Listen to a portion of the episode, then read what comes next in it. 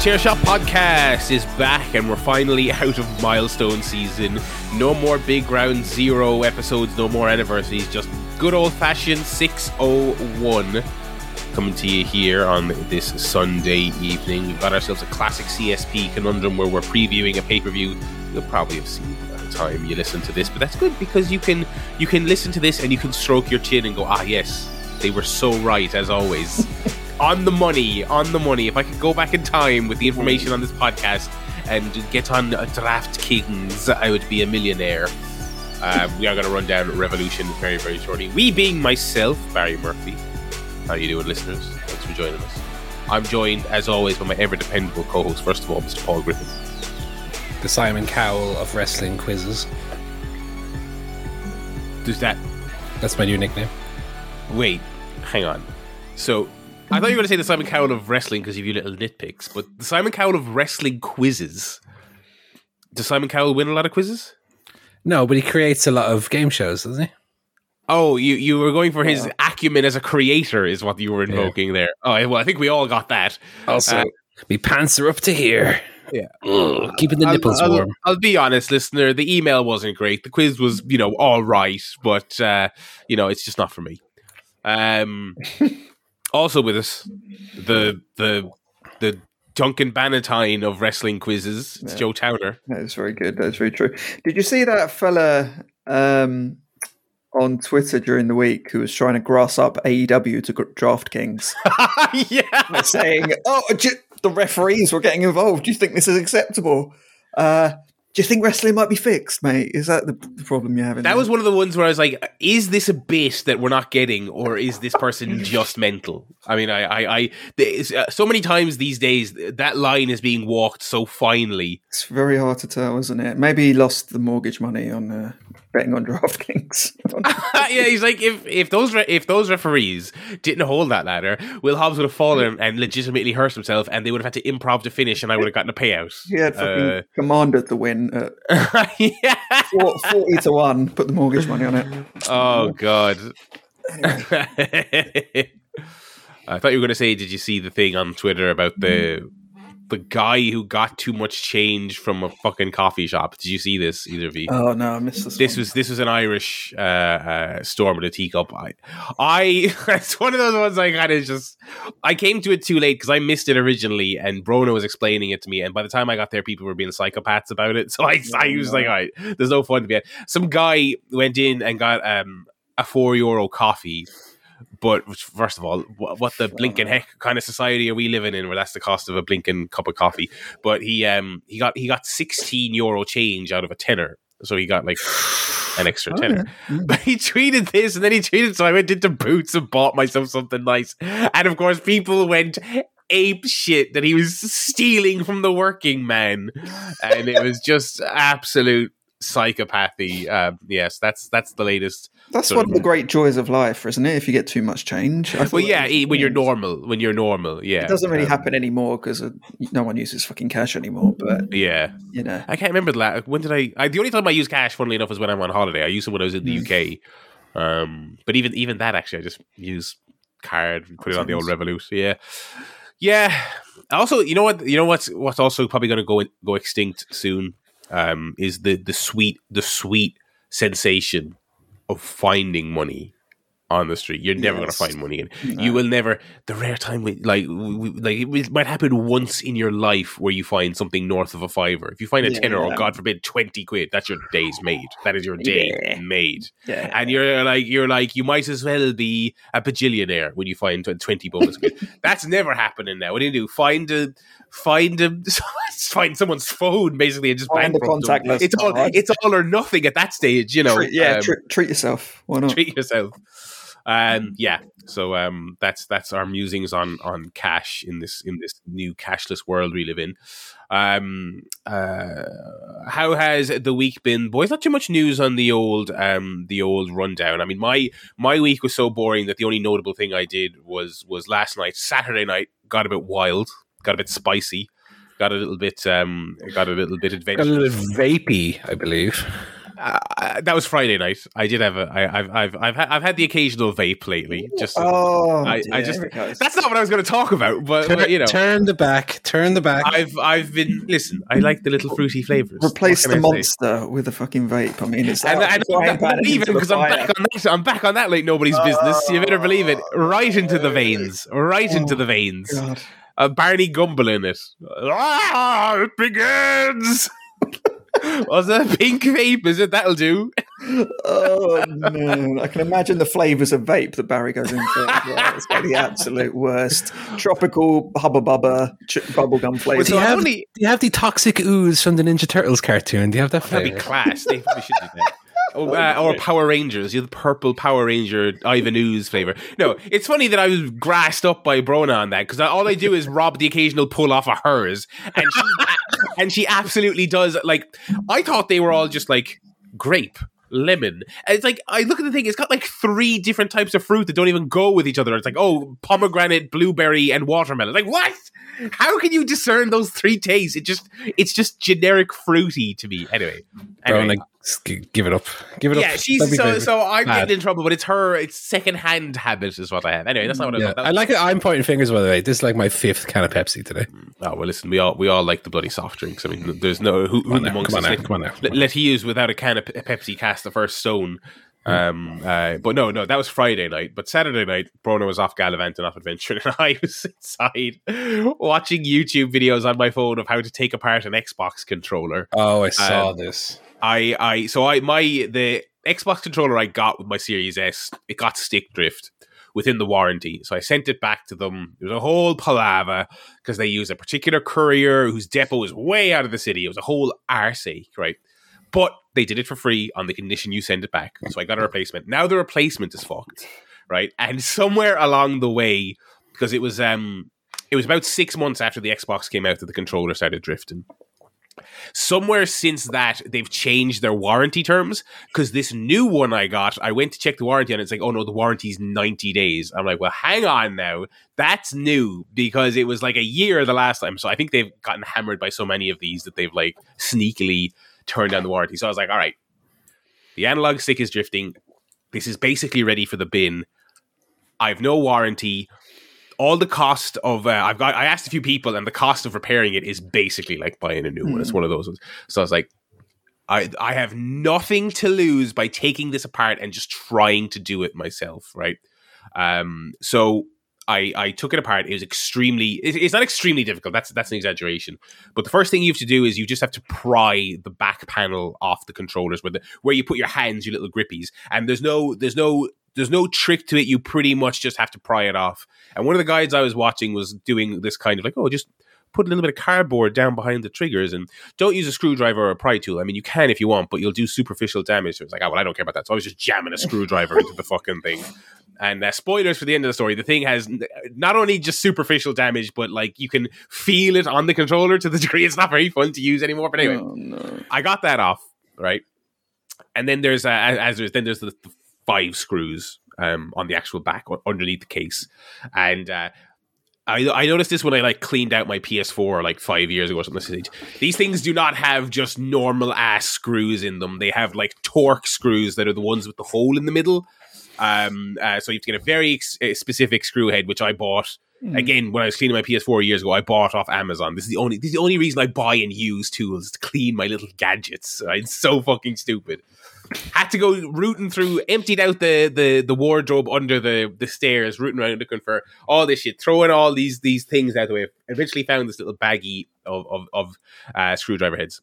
Took the screws out of the back uh, because I'd hastily decided to do this on a random Saturday night. I didn't have like alcohol or cleaning contact cleaner, so I just shook the controller to try and get the dirt out of it. Wet a rag and kind of dabbed in underneath the analog sticks. Um, uh, because the vast majority of those drift problems are just dirt gets in there and gets into the mechanism, so they're all just like shake it, Mm. tap it. So I, uh, I I I shook it. I wiped down the surface. I put everything back together, screwed it back in. A couple of nicks here and there on the controller, but I booted up a game and the immediate result appeared to be that it was working and that there was no stick drift. Anyone who doesn't know what I'm talking about, basically, uh, basically all modern consoles, whatever technique they use to make the, the, the analog sticks, any bit of dirt or grime gets in the controller, the, the the right stick just starts gradually panning up. So if you're playing like a Doom or something, your guy will just start looking at the roof eventually. Um, so that's that's the issue. So I did a little test and it seemed to be working, and I plugged the controller out of the X uh, out of the Xbox because it's a wireless controller and it stopped working. I was like, oh, maybe the battery pack is dead or whatever. Put new batteries in there, not working. I was like, okay. Uh, somewhere along the way, I don't know how I did this, but in the disassembly and reassembly, I disconnected something that recognizes there's a battery in the controller, right? So it works when it's plugged in via USB to the console, but you plug it out, it doesn't recognize there's a battery in there.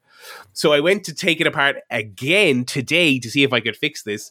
But in my my haphazard, extremely sloppy, not a handyman approach, I completely stripped one of the screws because I was, I guess I was using the incorrect size initially.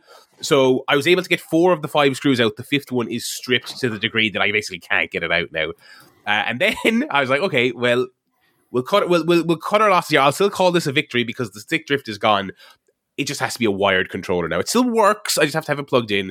Uh, and then I was playing it earlier today, and the stick started drifting again. So I was like, so I didn't even fix it in the end. But at least I ha- at least I killed a couple of hours taking it apart uh, on a boring Saturday night. So that's um that's my game repair service. Uh, get in touch. Chairshotpodcast.com. Email us tab if you want me to do a repair for you. Um, uh, not not great, not great. So um and it's it's I think I talked about this kind of over the years when whenever the various it's the most annoying thing about modern games because controllers are so fucking expensive. They are so mm. expensive. Even Xbox One controllers work on the modern devices. Resellers are selling them for 50, 60 quid on eBay because they know they work on the new ones and they know the new ones are 60. So so that's it's a shitty. It's shitty. I mean, yeah, and you and I I just don't like gambling on fucking Mad Catz derivative uh, plastic third party cowboy controllers um uh because you're just taking your life in your hands at that stage. But yeah that's my uh, that's my diy endeavors. Next week i will build a shelf. Um and report, report back to you on that.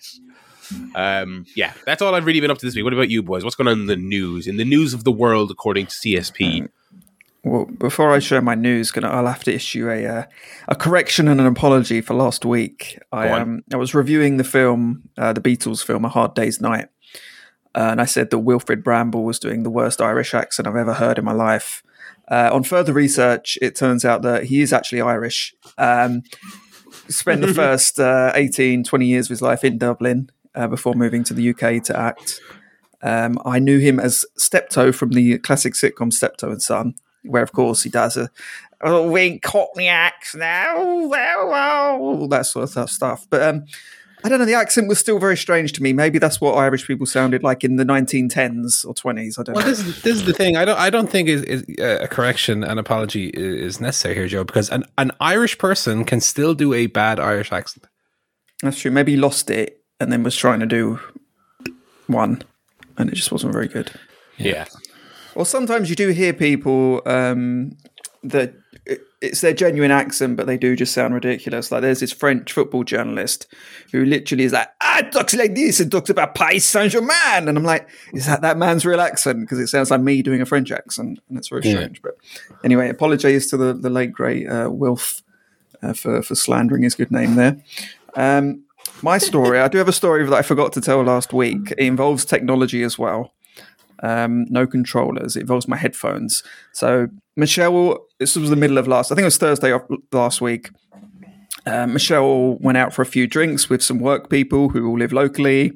She finished up, texted me to say she was on the way home. I said, I'll come and meet you because, you know, I'm a gentleman and it's dark and it's late and it's the mean streets of Sydenham in London. You know what I mean? Um, so I went to meet her popped my old headphones in, listened to a bit of uh, Sam Smith, you know, my album of the week from last week mm, uh, on the way.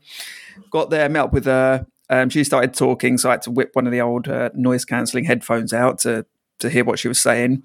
Popped it, popped in my pocket. Anyway, got home. Um, just took my coat off, blah blah blah. Watched a movie or something. Michelle went to bed. I stayed up to finish Pulp Fiction, watching Pulp Fiction. Um, went to bed.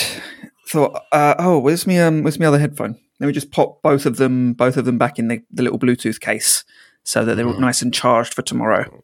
No. Can't only find one headphone. Oh no. Can only find one headphone. The other one's not in any of my pockets. Uh, can't see it on the floor anywhere. I've got the app on my phone which tells you like what battery they've got left. Turn that on. I can only see the right one connecting. I can't see the left one connecting. So it's not in the house. So this is midnight on Thursday. And I'm I'm bedamned if I'm gonna lose one of my headphones because once you lost one, you you just have to buy a new set. You know what can you do? You can't you can't um, get a replacement. Um, and these headphones are great. They're the, one of the best purchases I've made in the last five years. I absolutely love these headphones. So I walked all the way to the bus stop where I'd met Michelle. Uh, along the way, stopping to check the pavement, the entire 10 minute walk to see if I could see a headphone on the floor anywhere. And it's obviously it's dark, but there are street lights and you can just about see. I'm scanning, I'm scanning, I'm scanning. At the same time, I'm also refreshing the app to see if the headphone appears on the Yeah. phone because it, you know, within a few meters it will do. No such luck. I get there, it's very well lit. I can see everything on the pavement. No headphone. Uh, so I come home. I think maybe it's indoors. Maybe I'll have another look. As I'm walking up the driveway, I take a little look at the phone, and what appears but little Mister Lefty headphone. he pops up. He pops up on the app. And so I, I, get towards the house. I go in the house and it disappears. So it's not in the house. So I'm like, okay, I've now got this little tracker on, on the headphone. Oh, It's, it's here somewhere. I'm outside. Like God knows what the neighbors think. I'm out there. It's now like one o'clock in the morning because by the time I'd got there and back, it's like middle of the night. I'm walking around with a torch on my phone on, um, looking through the bushes, looking under the bins, looking through the driveway. I'm trying to hunt it down with the tracker. And then, of course, I realize well, I could just like put some music on and then I'll hear it coming from the headphone. Oh, very so good. I pop Sam Smith on. I start walking up the driveway. I can't hear anything. I can't hear anything. I get a bit closer to the curb and the street, and suddenly I hear a little tinny um, Yeah. and there it is in the curb. It had been sat there for the, the previous three or four hours, and it was working, and it's all in good order, and they are reunited. So I appreciate It the was a- detective work, though. That's was very, very impressive. I was hoping you were going to say it was in your ear the whole time. that would have been embarrassing. That would have been a good twist. Yeah. Yeah, have- that would have been like a Tales of the Unexpected kind of. Yeah. Turns out he's lost feeling in his ear. Oh, he's it turns out actually he's deaf in one ear. Oh, Oh no. so that was that was that excitement. But I was so happy when I found it. I mean, God, can you Yeah. imagine how happy I was when I found it? Yeah, I lo- I love when a story like that has a happy It's ending. like oh, victory. So then, yeah, finally got to sleep at half one with a hot water bottle because it was absolutely freezing. so anyway, that was my um, that was Well, last week's belated anecdote. I had a I had a fun little week. I, I went to see a movie at the Dublin International Film Festival. oh yes, you teased this on last week's show, didn't you? Yeah, so I went to see it, and I jokingly said on the show, maybe I'll bring my copy of Goldeneye and get it autographed. Mm. Oh well, if you if you follow me on social media, that might be spoiled. Um, I did pop it in my pocket, the little GoldenEye cartridge and a little marker, and I just said, you know what, if if if nothing comes of it, I'll just I'll just put it back when I go home. No, I won't say to anyone that I even had this plan. This will just be a little thing. So I went to see the movie, which I'll review later on. Then after the movie, well, I don't know why I pronounce movie like that. Afterwards, Matt Johnson, the director and one half of Nirvanna, the band, um, not the band, the TV The show band, the show. Man, did you show- came out and they did a Q&A and uh you know when when this has been my first time attending a movie where there was a director Q&A I don't know if you guys have ever been to one of those before Hmm. but it was very nice. There was a guy the guy doing the interview obviously had uh read his Wikipedia article the night before because that was as much as he knew about anything to do that Matt Johnson has ever done. But like it was fine. But then there's the worst. Then they go to the audience questions Mm. and the lad in the audience is just trying to be super funny and Oh, impress him. Look how funny I am with the way I'm asking my question. The Q and A was quite funny because there was also a, apparently a really bad echo in the room, and so at one point he was answering questions with the microphone between his knees and his hands over his ears. So hmm. because when when he was talking, the he, he would he would get an echo of his own voice a second later, so it was confusing him as he spoke. But anyway. Q and A came, and then they left. And then we left the cinema. And as I came into the lobby, Matt Johnson's just standing there chatting to somebody. it was not as if there was like a queue around him, just one person chatting to him. I said, "Okay." I said, "Well, here's my here's my opportunity now." So I stand, pa- you know, patiently and and calmly uh, next to him.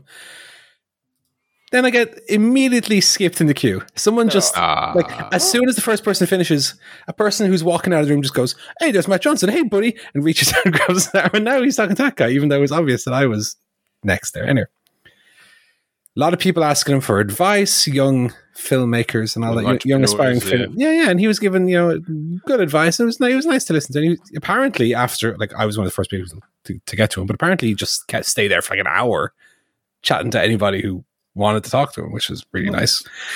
But anyway, I say to him, uh, I won't take up too much of your time. Hopefully, this isn't uh, against whatever film festival rules you have. But if you'd be so kind as to autograph my little my little GoldenEye cartridge, because um, there's an episode of the show which is about a competitive GoldenEye competition, and so it's a little reference to the to the show, of course. Yeah. And uh, yeah, he's he's absolutely happy to do that. He goes, "Whoa, whoa! What's the quote from the What's the quote from the episode?" and I, you know, there in the moment, being put on the spot, I couldn't remember what the quote was. Nobody uh, next to me could remember what quote he was thinking of either. And he goes, "No, no, I'll get it. What was it? What was the quote?" Spends after I'm saying I don't want to take up too much of your time. He spends two and a half minutes trying to think of this quote. Can't remember it. Just you know, autographs from me anyway. Um, tells me a funny story from the behind the scenes of the episode, which was quite funny. But um, yeah, happy to report he was absolutely lovely oh, and good. and autographed my little my little cartridge um, with uh, Pierce Brosnan, a little speech bubble with him saying "video game day," which I guess you know for anyone who watches the uh, the Wii Shop Wednesday video will be familiar with. Um, Matt Johnson's work, so that was lovely. So that's my little. That, this is this is the copy of Goldeneye I've had since I was a child as well. Nice. This way, this isn't a. That means you'll never sell it. Uh, well, I wouldn't sell it anyway. But now it's lost value because it's got scribbling on it. no, you could just say it. You could, if you were listing it, you get signed by a guy. Signed by a guy who so few people know that yeah, he would, he would never sell. Oh, that's good though. Well, to me, it's a great little- Yeah, exactly. Exactly. Yeah, exactly. So, a one of one autographed GoldenEye copy. Yeah, that's that's cool. That is a that's a legitimate, uh, uh, like you know, personal treasure. Hmm. Um, Exactly. This this conversation just as this is causing me to go on eBay right now. Um, say, I have a, a signed copy of The Last of Us up there with Troy Baker, uh, star star of tonight's episode. Probably legitimately worth money. Signed. I'm going to go on eBay now. It's probably going to be very hard to find. Uh, no, I don't see this exact thing that I have on here. So I guess I could just name my own price. Um, God, the things people sell on eBay: boxes of games, no game. I'm like, what the fuck are you selling then? My God. anyway, yeah, it's like the special edition PS3 version, yeah, signed by Mr. Baker. Anyway, um, yeah, but I also that's I also have an autographed Skyrim soundtrack by the composer. Uh, who, that must be worth something. who was then who was then accused of rape. So um, okay, maybe not. Then. Okay. Sorry, sorry about that. What am I Um, going to do with my uh, my my uh, Justin Roiland uh, talking uh, ten inch one to one scale Rick Um, um, doll that I have here just out of frame in the corner? You pull a string and he goes. "Ah, ah, ah." He does that, um, and and it's it's. Uh, I I got Justin Roiland to write and piss all over it. Yeah. Um, well, I mean, obviously, my favorite, if we're if we're if we're dick measuring, um, my autographed Red Letter Media Archive Volume One uh, DVD, nice. which goes for good. goes for hundreds of euro on. Yeah, Does it I think really? s- I think seven hundred euro last time. I saw. Really? Yes. Okay. Well, yeah, I mean it's it's out of print and it's autographed by okay, okay fair enough by the three boys. I'm trying to think. Do I have any? What's, like, what's the most evil piece of, of wrestling merch I have that probably got like criminal charges on it? Yeah, I threw away all my t-shirts. I don't have anymore. Well, I yeah, I had a massive clear out when all that went down, so I don't have yeah. very much left. I've got a bunch of random crap that uh, I'm going to get this for the, the, the listeners won't get any visual benefit of this. Bear with me just a second.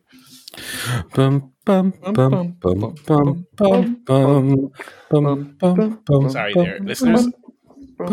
Um, so like I don't know how many years ago at this stage. This was this was like two years before the pandemics, 2018, 2019, something like that. I ordered um uh, a GCW T-shirt, and they emailed and they were like, um, I get you know because they noticed it was like an international order, and they're like, hey. j- It was like 25 or something. Like, hey, do you want to just round up to 30 and we'll just give you a bunch of stuff we have lying around from WrestleMania. This was like post WrestleMania weekend, so they had programs and stuff. like Some of it was actually really nice, and then we'll we'll throw some eight by tens in the box as well. Obviously, stuff that they they they you know what was their thing called the collective, their their convention at Mania weekends. Obviously, some stuff they'd left over, and I could not have anticipated uh, uh, what they got me. Some you know, uh, so here's just two that I just grabbed off the pile. Um, it's like legitimately pretty cool. Signed the Great Sasuke. Um, you know, That's nice. Okay. no, you know, not bad, right? Not bad. And then, like, also not bad, but just a very funny thing to get off of GCW. Uh, a si- also signed uh, Mr. Robert Holly. Robert, my friends call me Hardcore Holly. Um, just uh, gratis or at the cost of like two quid. Again, obviously they had the two of them sign ten million pictures and sold however many they sold. and of Um, course, I've I've uh, it, it equally useless. I and I paid eight euro for a signed uh, Rene Dupree eight by ten you, you got in person though, didn't you? in person. Yes. Oh, Yeah, I still have it. I still have it. One of the most think- useless bits of tats I own. What's yeah, like I'm trying to think of some of the crap I got in person from like OTT and stuff over the years. Like they did a be- one best of DVD, and like the, the the quality of the print on the cover's terrible. Like it's so like it's rubbish. And it's not signed or anything like that. Um, yeah, yeah. All my all my like I've got like two AEW figures, but I took them out of the box. I'm not keeping them, you know, mint condition or anything like that. Um, yeah. Anyway, that's our collectibles. Uh, uh, I mean, are we are we are we are we delaying the footy talk? Are we putting off the? No, we got to we got to tear off the band aid. We got to tear off the band aid. Go on. Joe, mate.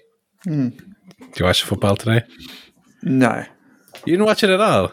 I watched the first half, you're you're smarter than then. I, I started making the dinner at half Yeah. time. And I saw the score, and I thought, oh, I just want to put it back on. Just So here's here's the thing: is um, obviously United Liverpool is the biggest is the British Classico Mm, in a sense, right? The English Classico, um, and especially in Ireland, because in Ireland, you know, you're you're pretty much either a United fan or you're a Liverpool fan, and so as a United fan, it's, it's always a thing when you go to work the next day or when you're talking to your friends, it's either oh we got one over on you or they got one over on us. Now, last year was a tough year already with uh, the, the the two games with an aggregate of nine 0 to Liverpool. Now it's Ten Hag in, I said, well, those days are surely over. Um, but this was this was about as bad as it gets um, from a you know a fan perspective.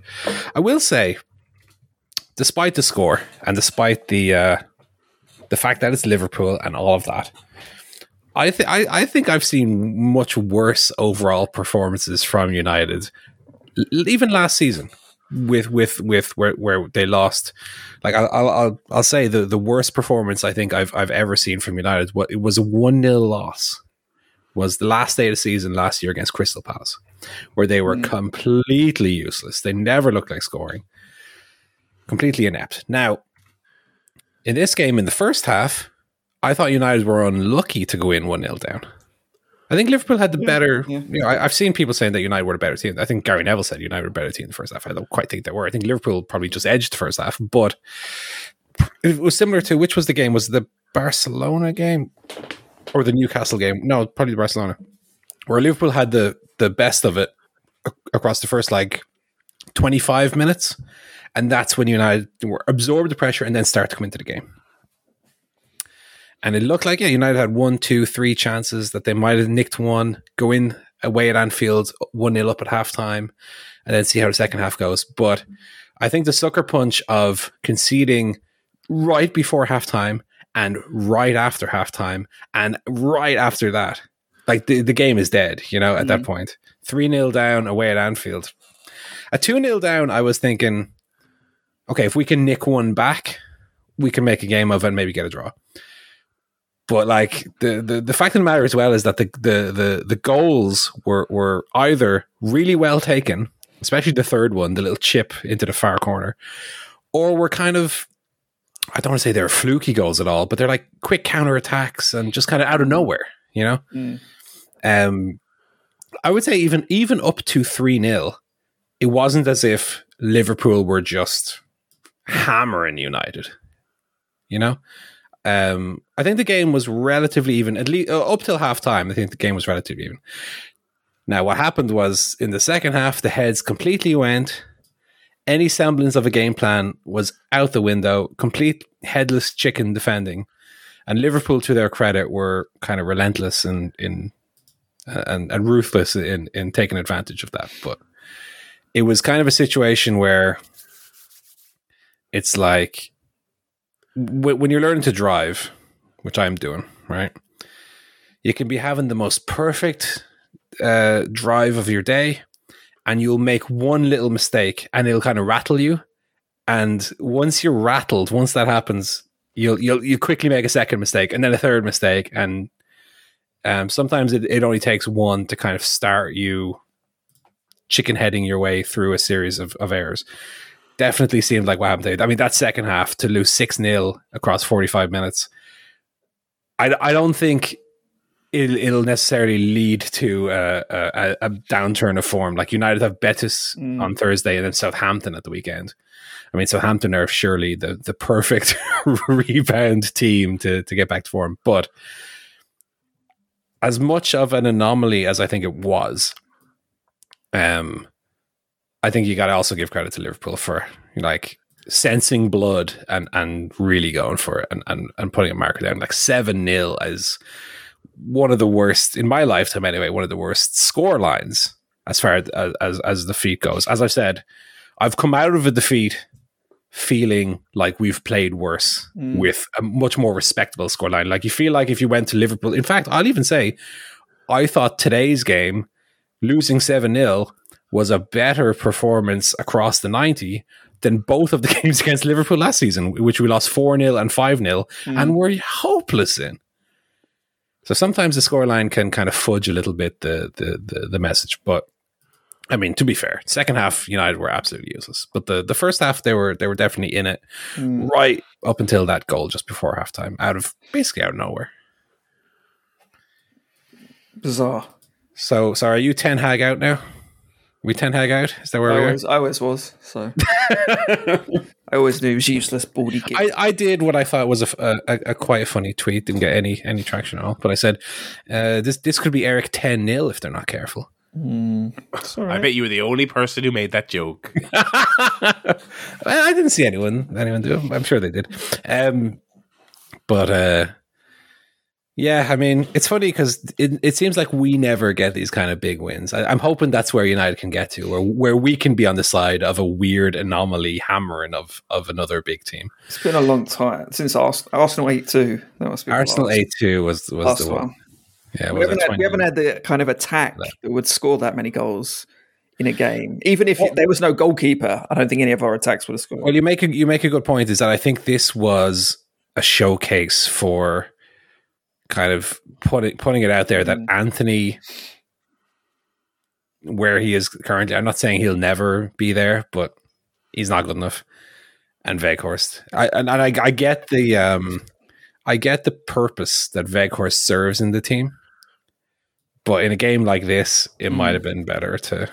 Well, the thing with Weghorst is, whenever he touches the ball, is terrible. He's there to. He, he's good at running around and and um, closing down, pressing, working hard. Yeah. Whenever he tries to pass or shoot, it like it might as well be me out there. He's just so he just he can't do it. I I, I just it's baffling. Yeah, it'd be nice to have a player who can do Running and passing and shooting. Yeah, yeah. I think Ken Early on the Second Captains podcast put it well, where he said uh, this, this wasn't in reference to this game. This was a few weeks ago, Yeah. Where he said, I think this might have been one of the Barcelona games. He said, "I wonder how Man United would be if instead of Weghorst up front, they had a player." Mm. Um, and yeah, I mean, I think this was just one where the, I think you, it was it was might have been one 0 Might this might have been at right before, or maybe it was still nil all the time. But but it was it was at a, at a period of the game where Liverpool were kind of in the ascendancy, and now we're we're starting to struggle. And there was a ball over to Antony on the near on the near coast or on the coast, near side of the pitch, where he was he was running up the right wing. So we're still in the first half. You know, we're still facing that way. Ball came over to him, and he still he controlled it with the little heel behind the the leg, the little back heel almost control. And that said it all to me. Where it's like this is this is a game where United are starting to really kind of start starting to struggle. Ball over to him, and he's still doing the little completely pointless little. I said, "Mm, This this lad, I don't know. With, with with all the the the Warriors, the Casemiros, and that like Casemiro, I didn't think have a, had a very good game today. Even when United were playing well, he was a little. I don't know if he was just tired or or injured because he was grimacing a little bit early on as well. But he was kind of his passing wasn't great today. Um, but Antony, I thought was really poor. Weghorst, Rashford, anonymous, but that was, I I guess, as a result of the rest of the team kind of weren't at it as well. Um, and then I saw Neville. I know you were watching, but at the end, Neville was really going in on Fernandez. His behavior today, it's been, it's been disgraceful. And it's like, well, I kind of wanted a little bit of shithousery when you're when you're being hammered like that. You know, show a little bit of character. It, it doesn't have to be picking up by the scruff of the neck and come on, lads. You can be a little bit of a, Mm. of, of a prick when that's happening. You know. But um, anyway, move on from it. Well done to Liverpool. Well, well um, deserving of, of the hammering. disappointing result, but we go again. You know, We go again. Yeah, yeah. It's not what we wanted. tweet, copy and paste that tweet again. Yeah, yeah. Say something like, Can you say something like um, disappointing result, but thanks, thanks for your support. yeah. No, it was it was it was um, an embarrassing result, but I think slightly overblown the uh, the the the overall performance. Like I keep saying that, like United were useless in the second half, but the first half they were quite good. It was just they didn't deal with going behind well at all, which is weird because they've done that well all season until today. Um, I didn't watch any of the other football, so No, boring. I watched, Apparently Man, I watched Man United women. They won five they one. five one, I believe. Yeah, Yeah, very good, very good. Alessia Russo hat trick. She'll probably leave. In get her anyway, get her into the, the the the men's team maybe. She'd be better than Ben Weghorst. workhorse. Yeah. yeah, I apparently the Arsenal game was was hugely exciting yesterday, but I was out. I wasn't at home, so I couldn't watch. Oh it. yeah, I didn't, didn't see it. It was on Premier Sports in Ireland anyway. It wasn't on TV in the UK. Ah. it was a three PM kickoff, but apparently it was great stuff. Right, over to the cues then. Speaking of uh, speaking of smashings, spankings, uh, one-sided destructions, we've got another quiz. um, so let's see what happens here. So this is the third in the trilogy of our good friend Will, who has uh, sent us in the what the Joe lad thinks is this week's quiz. Last week it was uh, was it uh, Paul last week and Barry the week Yeah. before. So Will has very kindly sent us in a, another another quiz. He says, "Hi everybody, the final edition of What the Barry Lad Thinks, Joe Lad edition. As requested, the theme is video games. Uh, So he's got ten questions here and a tiebreaker. So just as a reminder, I will I will read out a question. Paul and Barry have to guess what they think my answer would be, not what the actual answer would be. So our answers bear little relation to the actual questions. Yes. if we're honest. Um, so we'll we'll we'll get straight into it. Um, I'll toss to go first. Um, so I have a, a WWE sticker here. On one side, I have a picture of uh, the American Nightmare, Cody Rhodes, diving out of the ring, and then on the back, I have uh, the number. So, Paul, do you want Cody or do you want eighty-seven? Uh, I'll take eighty-seven, please. That was Cody. Sorry, Barry goes first. Yes. Um, so the first question: How many copies of Tetris have been sold worldwide? So I'm going to have a little think. Try and think. I, I mean, I think it's a lot. I just, I don't know. Um, If only that film was out to enlighten oh us. no! If I'd seen that, I would have. I don't know. Um, okay, I've got my answer. So, Paul, uh, Barry, do you want to guess what my answer is? Um, Jesus. Um, fifty million. Okay, Barry guesses 50 million. Yeah, I think Joe's going to go higher than that. Yeah, I, I- this is really hard because I have no idea what even the real answer would be. Yeah, no, knowing that it's been it's been sold across so many platforms, and knowing what big selling games do, I think Joe might might say maybe around 150 million. 150 million. Also packed in with every Game Boy. I don't know if that counts. But yeah. So um, my guess was 400 million. Oh, so wow. Paul, you are the winner on that one. You get the point. Well done, Paul. Um, we'll do the, the real answers at the end, but we'll, we'll play off through the questions for now. Um, so number two, how many Pokemon can Joe Towner name? How many could he name? How many different Pokemons can I name? Um, I did see this one already, so I had a little think about it. Um, I've got a little list. Just trying to think if there's any others. Uh, I'm gonna. I don't know if this is a. What was that one? Um, are there any others? I think that's going to be it. Okay, Paul. Do you want to guess? How many Pokemon can Joe name? I'll say four. Okay, Paul thinks I can name four Pokemon. Uh, Barry, what do you think? Any I, I, I'm way more confident. I think that you think you can name like 15. 15. Okay. Um, so the actual answer of how many Pokemon I could think of in those few minutes I was doing it earlier was six. Uh, so Paul, Paul gets the point again. Fuck. Uh, well done, Paul. Um, I tell you, what, I'll go through them now. Um, Pikachu, Yeah. Charizard, Mm. Rattata, Yeah. Bulbasaur, Yeah. Snorkel. It's the big fat one. No, No. was it? Is it Snork? Snor- Snorlax. That's what I said. Snorlax. Okay. Yeah. Yeah. Snorks. I count that one. And then the sixth one, I know there was like a pigeon type thing, so I called it oh. pigeon. Is that the name? Yeah. P- Pidgey. Pidgey. Yeah, it's just got the end. So there we go. Okay, count that six. So Four, four and two halves. So five. it's, it's sort of six. um, Well, the question was, can you name them? Well- uh, pigeons. No, no, no. The question was, what? How many does he think he can name? Oh, that's true. Okay. that's yeah. true. He, well, he thinks he can name six. So six. Right, yes. so that, that that just makes six the answer then. Yeah. Yeah, six is the answer. Okay, question number three. How many video game consoles has Paul owned in his lifetime? Ugh. Wait, I have an answer for this one.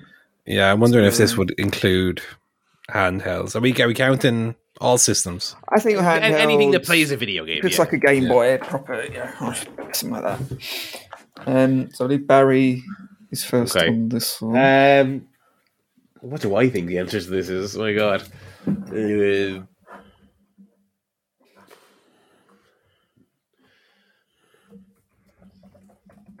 uh, Twelve. okay. And Paul? Um, 50.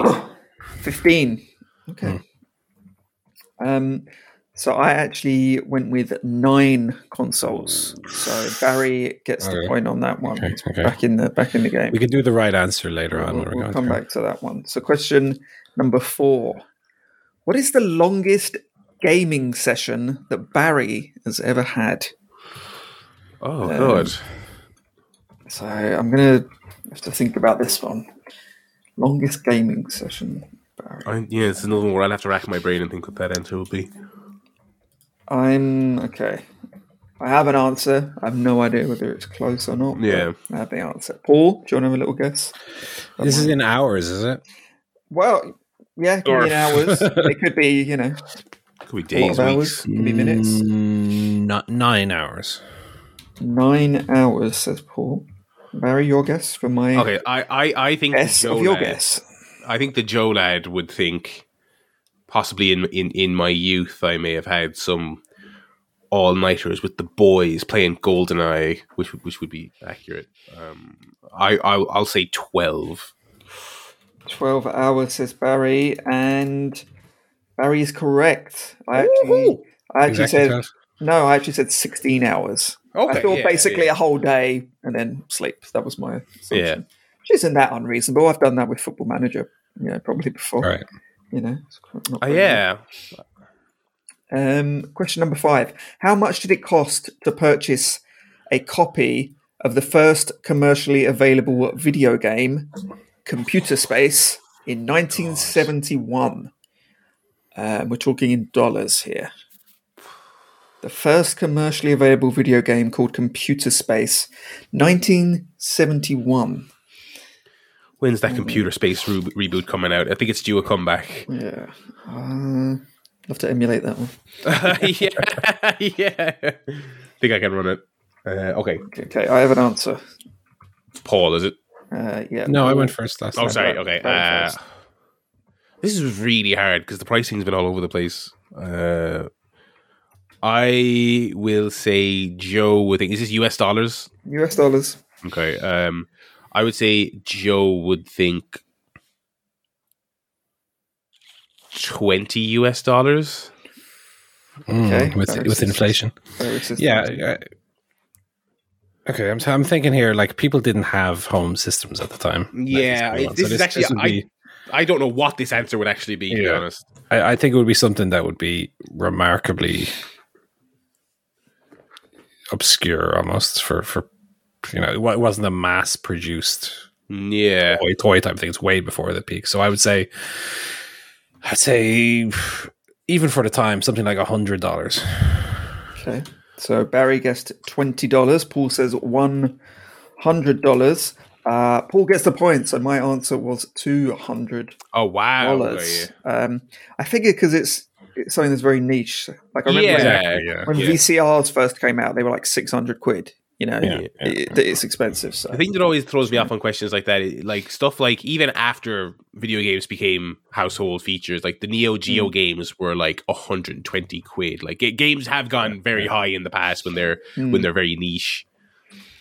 So, question number six How many copies of the game E.T. the Extraterrestrial, made for the Atari uh, 2600, were buried in a landfill in New Mexico? Um, I know this story. Yeah. so, Yeah. yeah. Mm. I have heard of this one. I didn't really remember the, the number.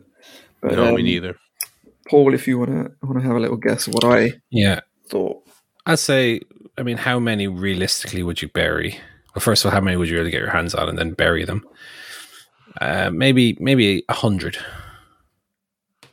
Uh, just a hundred, not million. Just a hundred. Okay. No, just a hundred. Hundred. Okay. Barry. Uh, no, I, I think it's way more. I think it's like 80,000, I think. Eighty thousand. Okay. So They my found guess. them, didn't they, in, the, in a documentary a couple of years ago? Yeah, They, found, they, they, were went they found the landfill. They were basically there. basically the same condition. I think. Yeah. Um, my guess was three hundred thousand Okay. because I remember being a lot, a lot of. No, yeah, it was it was it was a lot, yeah. So we'll we'll see. I'll be very interested to see. Uh, Because the le- the legend goes that they were mass, mass, mass produced, and then obviously the reception Yeah. was horrible. uh, so Barry wins that one, which brings us to three three. Excellent. So uh, it's tightly poised as we uh, go into the final few.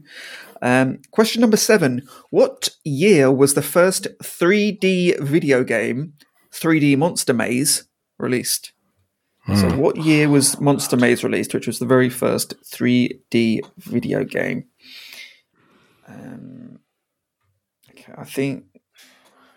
Okay, I have a I have an answer. Uh, Barry, you're you're first on this one.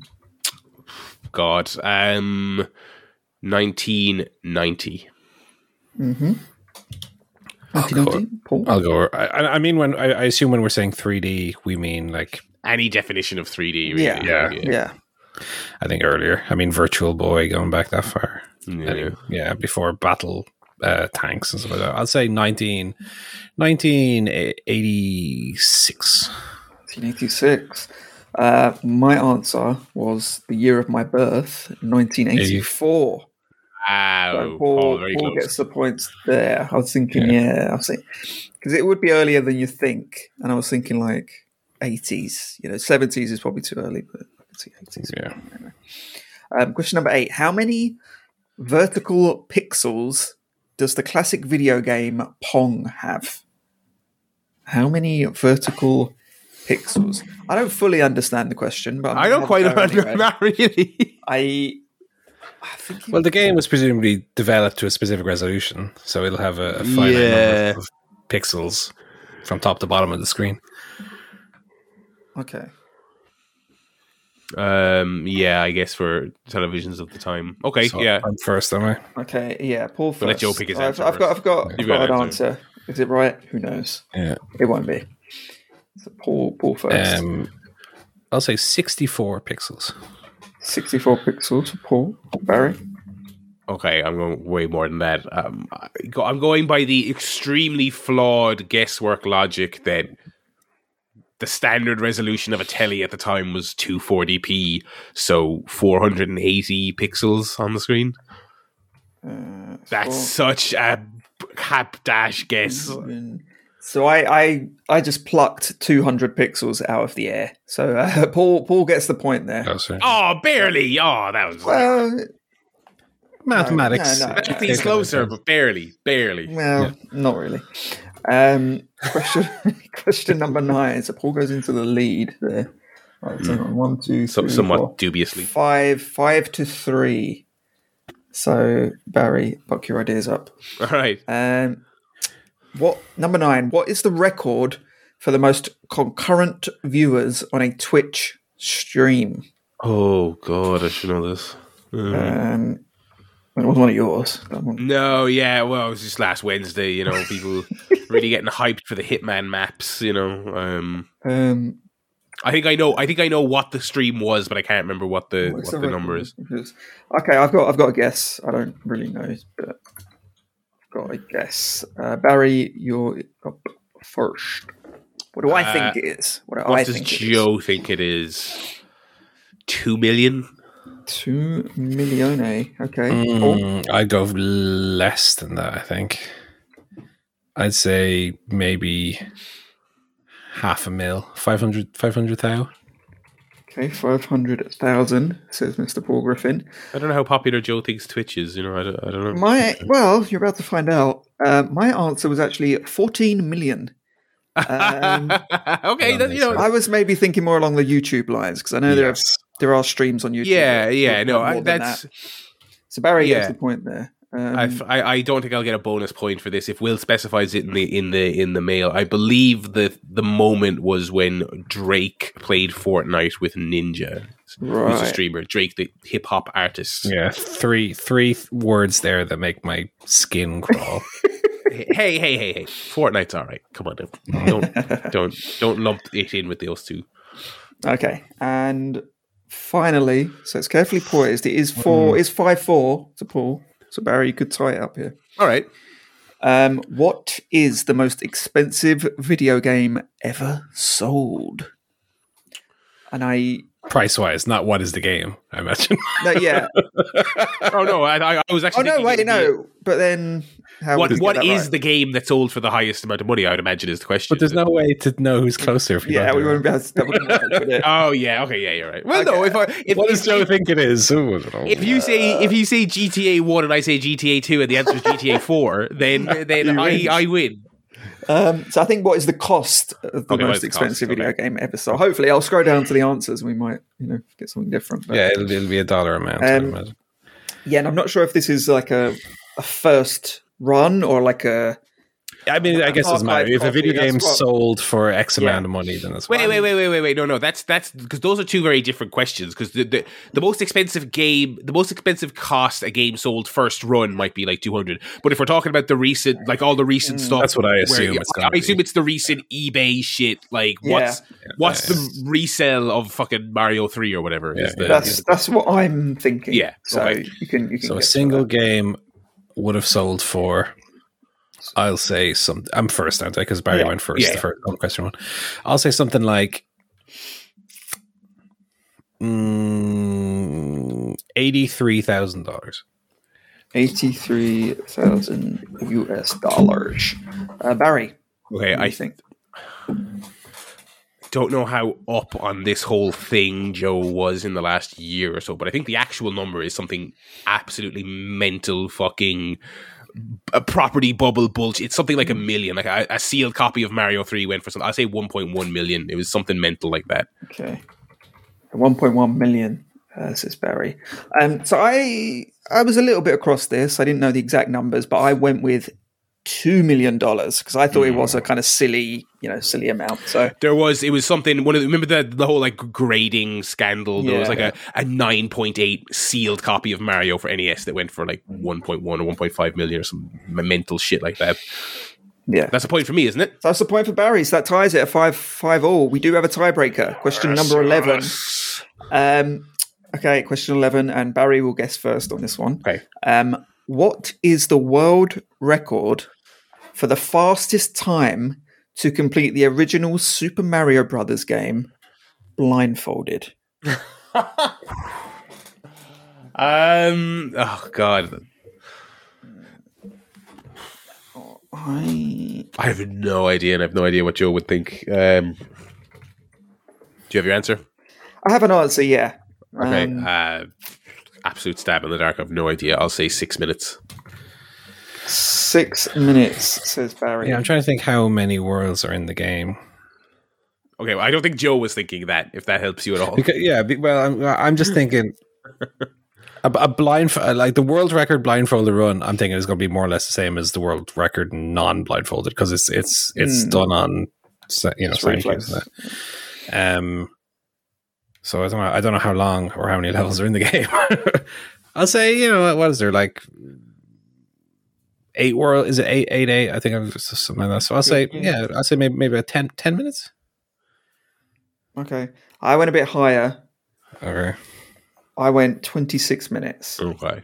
Dang. So Paul takes it at the end there. Very good, very good. Well done, Paul. It's very Nice. close. that was very it's- competitive. That was No, very competitive. no Liverpool match. This was. This was. Uh, it's more Arsenal. Arsenal Bournemouth. Um. So there we go. So that, that Paul wins. Now let's let's do the fun part. Let's go through the real answers. answers. Um. Okay. So question number one was. Hang on, I can't see the questions now. Question number one: How many copies of Tetris have been sold worldwide? I said 400 million. Barry said 50 million. Paul said 150 million. The correct answer was 495 million. Wow. So I was I was in the right. Very good. Pretty good. Pretty good. Um, question number two was how many Pokemon can I name, which we already uh, Yeah, it was six. we already did. Um, Will guessed three. He said Jigglypuff, Pikachu, and one other. I forgot Jigglypuff. I did know. I did know Jigglypuff. You you definitely know. That's what I see. When I said twenty, I was like, you de- you definitely know if you were to really rack your brain. I'd say you know twenty. Well, take out the pigeon one and put in Jigglypuff. Um, number three, how many video game consoles has Paul owned in his lifetime? I guessed nine. Barry said 12. Paul said presumably the correct answer of 15. No, I haven't. I haven't worked it out. Oh, okay, what? We, we, we can do it quickly. Commodore 64, Super Nintendo, Nintendo 64, Nintendo GameCube, Wii, Wii U, Switch. That's that's seven. That's only the Nintendo Yeah. home consoles. Game Boy, Game Boy Color, Game Boy Advance, DS, 3DS is 12. Xbox 360, PlayStation 3, two Xbox. I have a Series S and an X. PlayStation 4 is 17. Am I forgetting any? Any handhelds? Mm, no, I've, I've said all the. I, I, I've only on Nintendo handhelds. Any so- any Tiger Electronics lying around? No, no, no, no, no, no, no, no, none of that. And so we'll say, 17, we'll say 17. We'll say 17. I might be forgetting one or two, but Okay, good. We Good. There. So, question number four: What is the longest gaming session that Barry has ever had? We um we got that one. So I guess sixteen. Paul guessed nine. Barry said I would guess twelve, and Will guessed sixteen as well, same as me. Yeah, I, I, I actually, I, I, I thought you would guess. What I, I was thinking about it when you asked. I actually think it's less than that. To my surprise, I think, I, I think the longest I've ever done is as low as eight or nine. Mm. Um, that and that was I think I talked probably talked about it on this podcast the week it happened.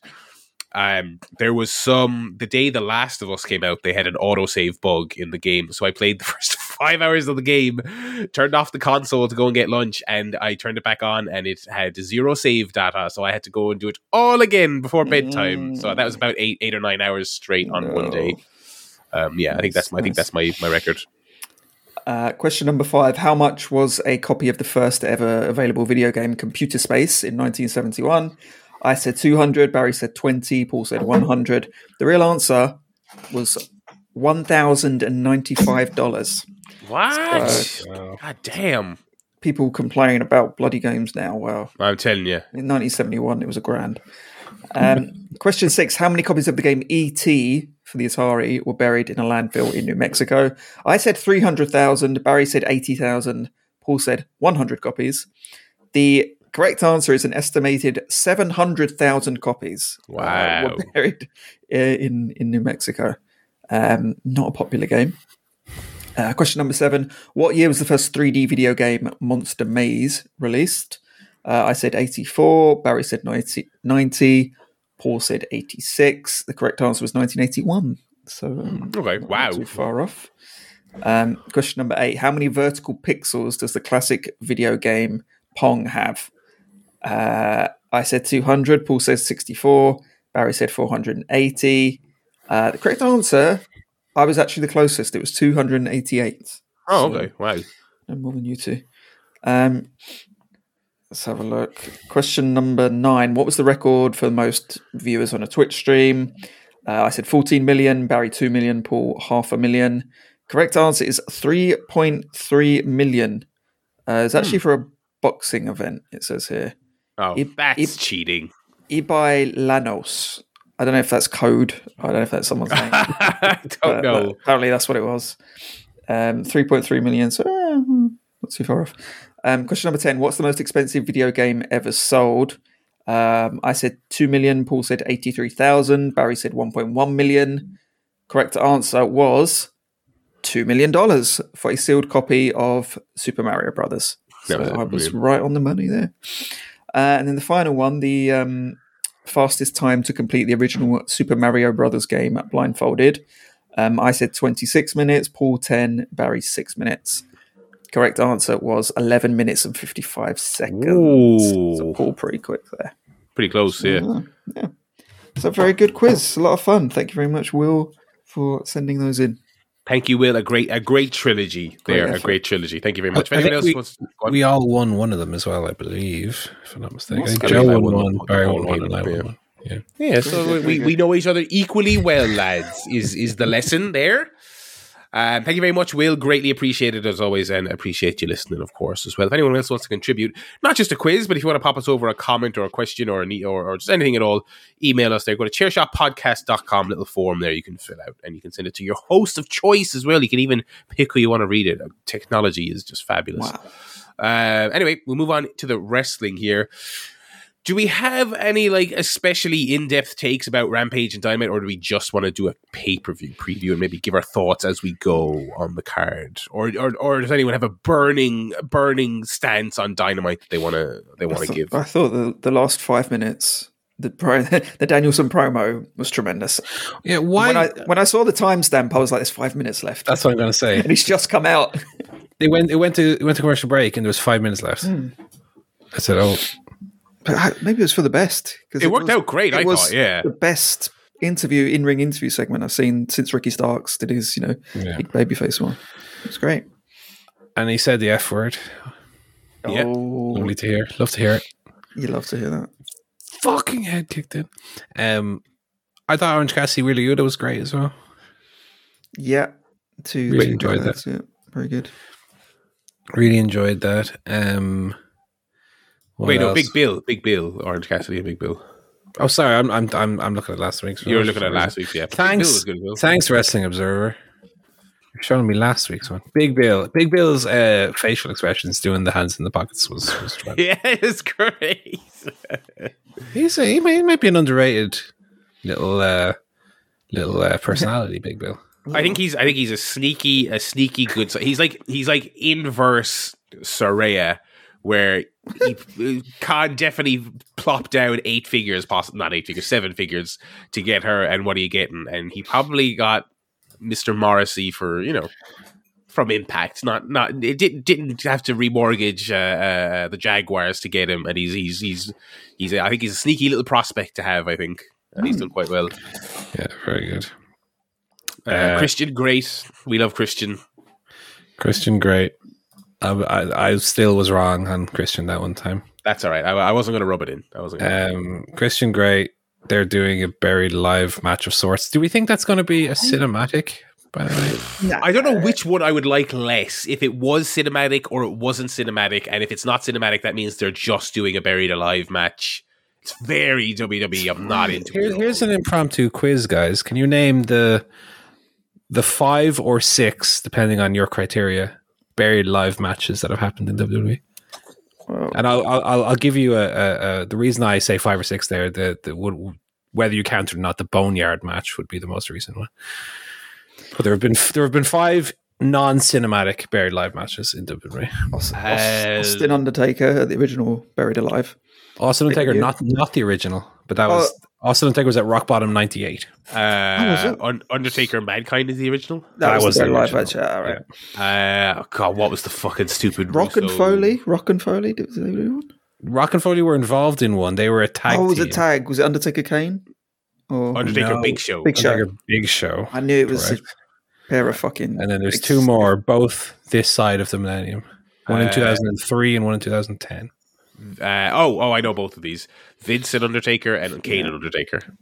Correct. God, the Kane Undertaker one was horrible. Oh my god. So that was the Vincent They Undertaker. all, they were, it's a shit stipulation. It's a fucking. Yeah. I think I horrible think the only one that that was fun because I haven't I actually haven't seen the original one ever, but the tag team one was pretty fun.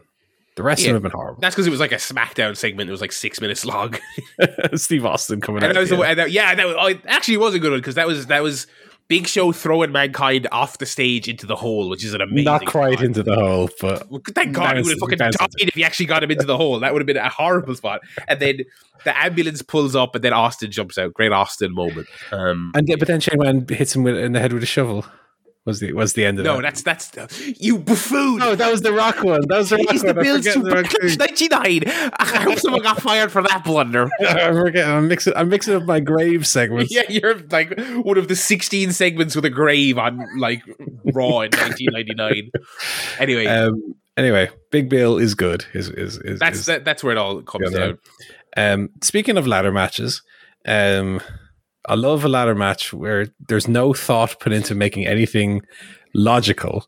And this is going to be this is a real Jim Cornette rat. Oh, But there, no. there was a bit where Sammy Guevara spent 30 seconds putting a ladder bridge into the ladder to just hmm. walk around and start climbing up the ladder from the other side. And it's like, at least do a bit where you're you're fighting with somebody, you set it up as if you're going to do a move on it, and then oh, you, they get away or something, and then come back to it later.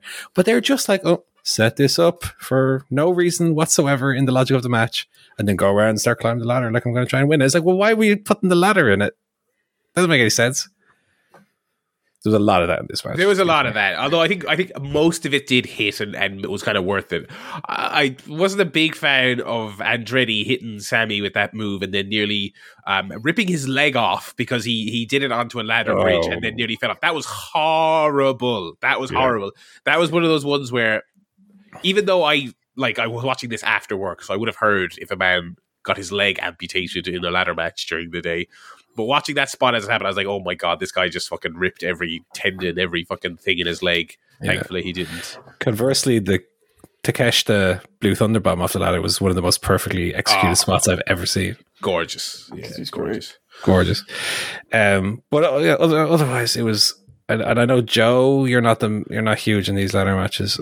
Yeah, this was one where uh, I, I I felt a little bit old watching it. I felt I Mm. felt like I felt like it's a good thing that I I do a wrestling podcast already because I would I would have started one just to complain about this. I would I would I would have got what's your man with the beard? I would have got, called him up. Let's do let's do one, brother.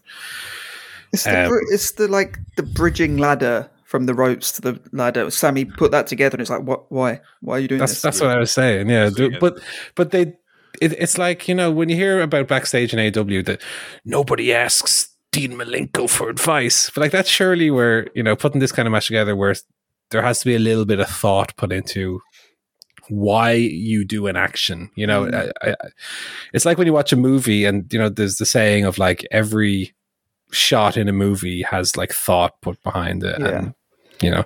It's like in the original TLCs because it was a tag team match. They had to have multiple ladders there, and so there was a bit of an excuse to have. Oh, okay, one ladder knocks over another ladder, or you, maybe you need a third one. With this, it's just like, yeah, just sit there for five minutes while I set this elaborate. Anyway, I hate ladder matches. But the other the other thing I wanted to say is well, uh, on the Joe mentioned TLC the first TLC match. I always remember when when the Dudleys set up those four tables to do the big fly out of the ring at the end spot.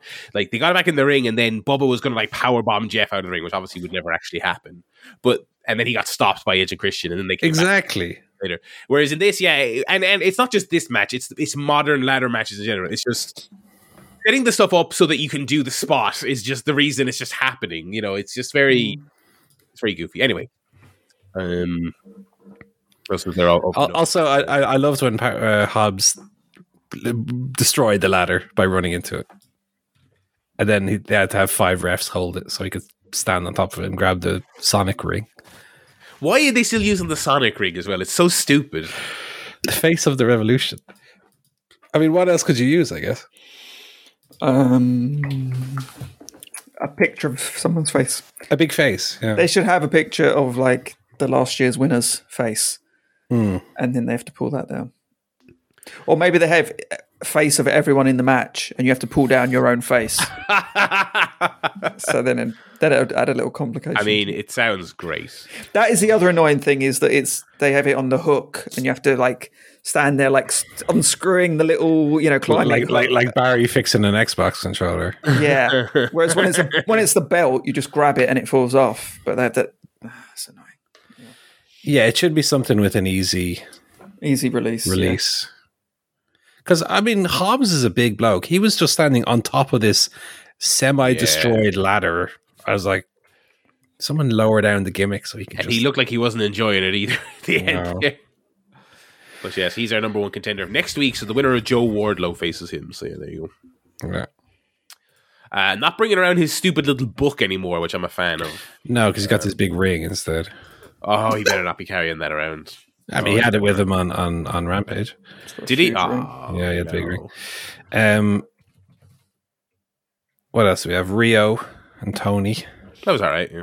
Yeah, it's okay. I, Riho and, and Sakura on Rampage was really good. Uh, That was good fun. Yeah, That was, Sakura, that was good wrestling. I would say. M- MVP of the women's division right there, Miss Sakura. But honestly, I mean, the every, you know when you watch, um, not to throw her under the under the bus here, but you watch a, a, a Jade Cargill, and, and and you you do see sometimes the the deer in the headlights. Yeah, Th these two women on Rampage, it was so crisp and it was just great. They were great. they should they should make more use of Sakura for that reason. I think. For I mean, sure. I, I, absolutely they should with Riho because Riho is also like every time she comes back after six months away, she's always just as popular as she was when she left. Like people, I had an. I had an epiphany as well. Is that Riho is the perfect one to beat Cargill? Oh, that would be great. That It's would the be great. perfect un, under underdog, Underdog. story, right? Because she's so small, but she's great. She's And so I- good. I just think she's one of those, uh, you know, an inverse of someone like Shida, where I guess when AW started, she just she didn't move to the states, and she's still splitting her time, and people wonder why doesn't she, why isn't she there more often? It's like, well, she's because she's physically she's not there, she doesn't live in the US. Where Sakura though is there all the time. I think they could make some good use of her. Uh, Jade conspicuous by her absence on this on this pay per view. Um, I wonder are they Well, re- Her last, reassessing? her last few pay per views. Well, yeah, right. yeah. So I wonder are they reassessing things and maybe going to hold her off until Yeah. such time as she can come back. And the old fifty and 0 thing came and went without much fanfare, and yeah, maybe they they have to have something for it to do. I mean, maybe they like like we were talking about. Maybe maybe they kind of looked at the lay of the land for this pay per view and looked and like Skye Blue again, Willow Nightingale again. Like like the, who, li- literally who is left? They they've done it all multiple Yeah, times. there's only so much wheel spinning you can do. They Um, should yeah. do a, stalker angle. She should she should be like backstage and get a mysterious letter from someone and be like, "What the fuck? Who is this?" And then she gets sent a picture or something. Is is it the payoff to the Bow Wow angle? Is that what this going? I. I don't know. It doesn't matter. You just need it. It doesn't matter who the wrestler is. Just have a good, You're- you're- interesting angle, You're, and you're, then you're totally on the money, though. You're right. Is that what wrestling? You notice whenever wrestling gets in a little bit of a the thing that picks it up that gets everyone going, lads, the Attitude Era is back. Is a is a mystery angle. yeah. Yes, Who's Vince's son? Who ran down Stone Cold? Who It's always a, a, a who done it? Who done it angle? Who's the Mr. GM? Yeah, yeah, yeah. AW could use one of them. Yeah. Has A- yeah, AW has never done a who done it. don't know who done it. Tony, Tony doesn't like the who done it. Uh, he doesn't. He doesn't like cool. Doesn't like romance angle. He doesn't like who done it. He doesn't like wrestling. You know, Basically, Tony, why don't you go Why play you football manager and fuck off fuck back to the off. eighties and manage fucking Bill Watts territory or whatever you Okay, like. go watch your UWFI tapes, all right, or whatever Bitch. the fuck you're doing. And here's my nitpick of the week. Oh, we great! Um, this was tag team battle royal match. I know exactly what this is going to be, and you are right. What is a casino battle royal anymore? A casino battle royale is supposed to be. Um, in episode uh, 304 of uh, Dynamite, you did a, a casino battle royale, and yet people did not come out with assigned suits of cards, nor was there a Joker. I mean, what, what are we supposed to believe? That this is some kind of phantom casino with no decks of cards? I sure hope somebody got fired for that blunder. It was just a Royal Rumble. It was just a, it was, yeah, it was just a Royal Rumble. there was no yeah there was no here come the spades or Yeah. and then yeah okay joker whatever I, I i don't mind if they establish that the joker isn't always a returning or debuting star Of course, yeah. do a joker and the the, the the the joker is just the last team who get the benefit of being the last team in Yeah, you could have you could have done it. lethal. butcher and the blade were the jokers yeah, Yeah. or whatever Oh, Instead- also, can I do Barry's Paul's nitpick of the week, please? go on The commentators saying Butcher and the Blade are the most dangerous tag team in in this match because they've had the most battle royal eliminations. They've never won a fucking battle royal. This is Kane in the Royal Rumble all over again. It's like, oh, he's the one to watch. Is he? Like, like all he does big show whenever they used to go big show's the favorite Well, yeah, 'cause he can't be tossed out. I mean, how do you how do you toss the butcher out of a out of a battle royal? You can't. You can't. I mean, other cunts in the history of the promotion have, but like you know, And so it was never clear how many teams were going to be in. It just kept going. Also, the amount of time between teams, let me tell you, I've seen Elimination Chambers and I've seen Battle Royals where it might have been 60 seconds, it might have been 90 seconds. Here it was four minutes at times, it was 20 seconds at times. It was just completely random. There was no logic to it whatsoever. that was the casino element. They were rolling a dice backstage to see how, how long it takes for people to come out. I mean, the ma- match quality was fine, but this might have been the worst organized Battle Royal I've ever watched. Yeah, and I, I, I didn't know that was happening after that most of the time. and I, I love, I love Danhausen, but what a fourth team to to. Uh, yeah, I, I was having this argument with somebody today because I'm trying to be, you know, I think the pay per view looks really good. I'm really excited for it.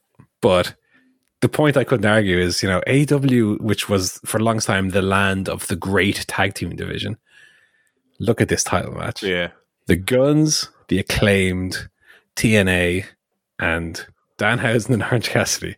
Where are all the good teams? Where are they all gone? They're all in trios matches. What do you these mean? I'm in the good team. I'll curse you. I love Danhausen. But- Shrey, Yeah. very I think I should be the champion. Just carry it out. Yeah. For the benefit of the listeners, me and Joe are doing hilarious faces Oh, while we also do our great. Danhausen voice. Mm, yes. Mm. Well, I think me and Orange Cassidy, me and the tag match, Oh. is uh, best friends. We are best friends, and we are a tag team. Oh, I love him. He's great. But uh, he's great, but uh, but a tag team number one contender, I do no know about that. I mean, there must be. This must be a. Let's have a little cool off period because because I mean the tag team division for a long time has just been Young Bucks, Lucha Bros, FTR, rinse and repeat. So maybe this this is just a little bit. Let's give some other teams a spotlight for for a, Sure. a show. But you could have had one one good tag team in there. You know, one one proper team. Um. Yeah, I, it I like, but I, I think I think I think let's do something new is pushing the guns, which I'm actually fine with. But I, I don't I'm fine with that understand why the other three. Well, no, the acclaimed are all right, but I don't know why the other two teams have to be. know, Never it's- mind the fact that we did two two battle royals to end up with this it. match. I To end up, but to end up with this result after all that. It was it was a conversation point this week, and I do really I, I miss the rankings. I really I really do. I think they keep you. I think they have they keep you a little bit honest, which I think is probably why they were gotten rid of because in the midst of all the injuries and the suspensions and the chaos, it was too fucking hard to book around rankings. But I miss them because I it's just this feels very stuff thrown against the wall. Um, and when they announced it, my inkling was um, that Guns are retaining, but they don't want to pin the acclaim, which is fair enough. Now my inkling is I I I, I I'm thinking we're getting a little bit of my world, my world. I think I think it's Jeff Jarrett's time to, to get strapped up in 2023. I think that's happening. I think that's happening. Um, without because I, I, I think they're gonna just they they seem to be the hot new not the hot new thing, but the the the Tony Khan's new favorite thing at the moment. He just seems to really love that act. Why?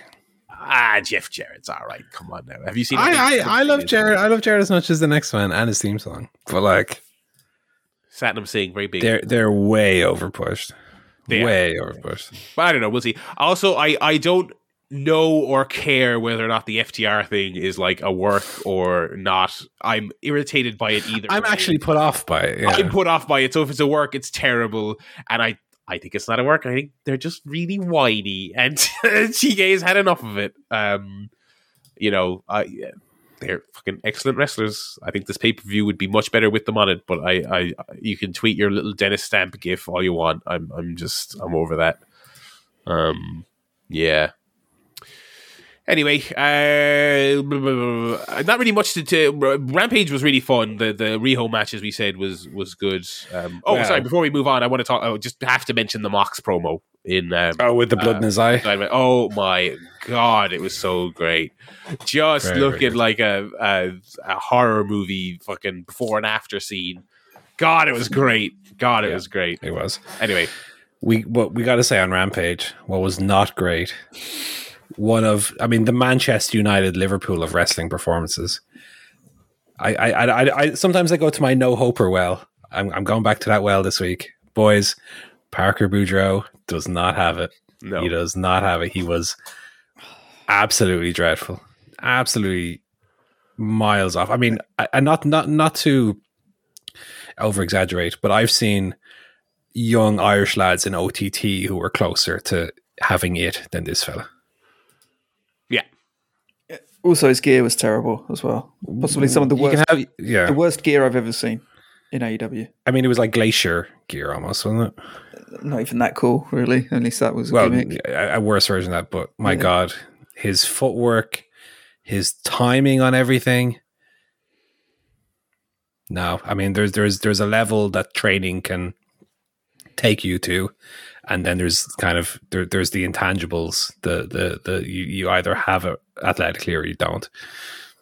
Yeah I, I i thought he in some of his earlier appearances i thought he was a little rough around the edges but maybe had a little something a little explosiveness. But this was as far as a first real test goes like you're having a proper match and you're in there with three pros. And he spent most of his ring time with with dustin as well. So it's like you got every advantage in the world being in there with one of the best it was fucking brutal. It was fucking brutal. I mean, it's kind of like it, it's not apples and oranges. You get, not everyone you can't compare them all the same way, but like I think Hook has had infinitely less training and and, and time because he, he's in WWE developmental that, that's that's years. the perfect analogy. Is that Hook is a guy who is so smooth in the ring never you know whatever about inexperience and all that but when he's when he's moving around not even doing the moves or, or selling or executing, just the way he moves. like, let's really break it down to the fundamentals here. The way you move in the ring. Yeah. So smooth, easy as anything. This lad, I swear to God, was was one misstep away from falling on his hole the whole yeah. duration of this match. Um, I mean, but then Hook, I feel like Hook is is such a anomaly. Like he's one of the best I've ever seen for his yeah level he's at. Um, my God, I mean, honestly, honestly, one of the worst performances I've ever seen in a ring. Yeah, certainly in this company's short history, it's it, it's up there. Um, I mean, we're talking. This lad was le- like less coordinated than like Great Khali. Honestly, jeez, you know. I'm just looking up when did he sign with WWE, but he signed with uh, WWE in February 2021. Okay, so he was there for about a year. Um, yeah, I mean, so like a year Awful. in the PC, and now you know, like a couple of months on AEW TV, working with the likes of Dustin Runnels. It's not a, this guy not, can't be can't be on TV anymore. No, I think this would be a this is a okay. We tried it for a while. down to old QT's school with you for like a year before Easily, you come back. easily. Uh, you know, I mean, you- keep, you can keep, keep- he should be power bombing this guy in, through the earth, and that's the last of him for for. I mean, you can keep him as a henchman, but he can't have matches. He needs to be off TV, as you say, uh, dark elevation, whatever. That's fine. But like, this is this is where the house show circuit would really help. I I was just thinking that as like apparently a lot of the news coming out as we ramp up to that is that apparently the wrestlers do want it, um, uh, and it does make sense for people like him and Jade as well. Uh, Danielson was also did an interview where he said he he trains with Jade Law, and he said she really wants to go to Japan, which I think would be great. I think have her eventually lose that thing and then do the classic wrestling. I just don't know if I can do this anymore. Go away, go to Japan, do a couple of tours, come back. It'll do you the world good. And and this guy as well. Go like you know train with QT and work every indie that you can conceivably get work on for like a year and do these little house shows as well. Um, yeah, I mean, we might be we might be coming off like we're really having a go at this guy, but like no, but like you know, this was this was shocking. It was. It was it, for, for the AEW television standards are very high. Do you know what I mean? Even like we and we just talked about Hook. Even for youngsters, even for new people who are who are fresh out of school, um, you know, like like fucking how old is? I know he hasn't been on AEW TV, but how? But old it- it would be Wayne, you know. Yeah, but it would be so easy for Hook to not be that good because he's Yeah. he's he's Taz's son. He's got the in. He could just be not a yeah. not a Parker Boudreaux level guy, but he could just be a guy like a like a Brock Anderson. You know, he could just Yeah. be a guy who's just. uh, so it speaks to his mentality and his athleticism that he's as good as he is. This Yeah. Parker guy, man. Yeah, but like we like we said, look, revisit it in a year. He is young, um, you know, and I think he does have. He obviously has the the extremely unique look, and he seems to have some kind of athletic background. So look, we'll see, but it's not it's not now. Um, uh, with all that said and done, we will run through here the um the This great card. Card. I don't know if I'm feeling great, but we'll talk. About I it. think I think there's there's enough pretty good. variety on here and and enough that I'm going to predict. I'm going to predict more than one five star match in this show. Wow! that is a ridiculous prediction. I think I think the Texas Death is nailed on. The, te- the Texas Death is going to be phenomenal. I'm confident of that. Best feud in wrestling right now. Um, but we'll run through it here. Start starting at the bottom. Is it uh, so? Joe versus Wardlow Yeah. for the. Uh, I don't I don't like Wardlow's head with the short hair. well, No. neither does he. He's raging that's about the it. whole. That's the whole angle. That's the storyline. Yeah. Grow back, lad. Um, And I, I, I hate a man bun, but on, on Wardlow, works. he pulls it off because he's you know he's Wardlow. no, Joe pulled it off. Ew. Ew, he fucking got me. He fucking folks. He fucking got me. This should go about six minutes. I don't want to see this being a long But match. but, No, it, no, yeah. but a six minute sprint. yeah, just big meaty men mashing men into men. That's what I want to see for six minutes. I want to see Joe take a Wardlow power bomb and not not out of the corner, a, a real one. Through the straight through the canvas Earth. to the earth's core. Yeah. Um, this is there's a lot of these on the show, but it's one of those ones where I was like, I think it's hurt a little bit by the fact there's like no drama in the result. I don't think, um, because like they're Yeah. they're spinning the wheels up on ROH. Joe's the ROH ta- uh, TV champion, and also a heel has the number one contendership for this coming Wednesday. So it's kind of like you know, Although although Hobbs lately they've been kind of tweening him because he's been in his hometown. He was he was way over. He did a he- Bay Area da, da, da, baby like babyface promo. I think that was just because he was- They, they they do do that when they're home. You know, Mm. um, I I like Wardlow, but Joe's been so good. I think I I think I'd actually really hate to see him lose. Hmm. Uh, but you know, I don't think you. I don't think you could do. I think I think it would really sting for the Wardlow to lose again. Um, but we'll see. Match should be good. Should be alright. Uh, Chris Jericho versus Ricky Starks, the JASR band from ringside. So someone else is hundred percent interfering. Are, are, are you in on that theory that it's someone else your uh, your action and ready or or did you see the recent theory going around that no more BS Paul White is coming down to he's going to down and to to WMD Ricky right in the face because I think Jericho um, I can see it, hundred percent. I can see it. I think Jericho got the trademark for Jera Show recently. Um, Mm. Oh. and people are put, Oh. people are putting two and two together, and I I I can't think of many worse things they could do. To be No, honest, no, I, I would be into His name's not a show anymore, though. That doesn't make any sense. but I guess they could co- they could do do a little. Remember when they when they were doing um, Austin and Billy Gunn? Remember when they or no Billy and Austin Gunn to get around the Billy Gunn thing, and now they just call him Billy Gunn, but like whatever. um, but yeah, I. Uh, I I don't like any of the possible outcomes people have uh, have put out. I think Andretti I think Andretti coming out and turning would be so hack. I think it would be so hacky. I like the Um, Paul White idea. I'm into Ah it. no! I prefer that to the Andretti turn. Of all the heel turns Big Show has done, he's always been the the serious heel, serious giant heel. Let's. How fun would, would a shit eating grin Big Show be? But he's just the smarmiest. the other, there's multiple problems though. One, he'd have to wrestle. Well, Uh, and two, they, they cannot drag this feud out any longer. Ricky needs to beat this man clean in the middle. One, two, three. Look at their lights brother in the opener. That's what it needs to be. no, I want to see Paul White now. Oh God! And then I want and him to come up from the bottom of the ring like I a want him to- I want to- Valentine's Day massacre. I want him to wear those leather pants they all wear. Oh no! And, and then we get, we get another we get another two months of you want to get me at me for real, Ricky? Then you have to go through the Jericho Appreciation Society again. Tom about well. I'm, I'm, yeah, I'm, I'm gonna. If this doesn't happen, I'm gonna be disappointed now. Oh God! when it's Oh, boy. Andretti turning on Oh. joining JAS. Well, I've got no more bullshit. oh God! Anyway.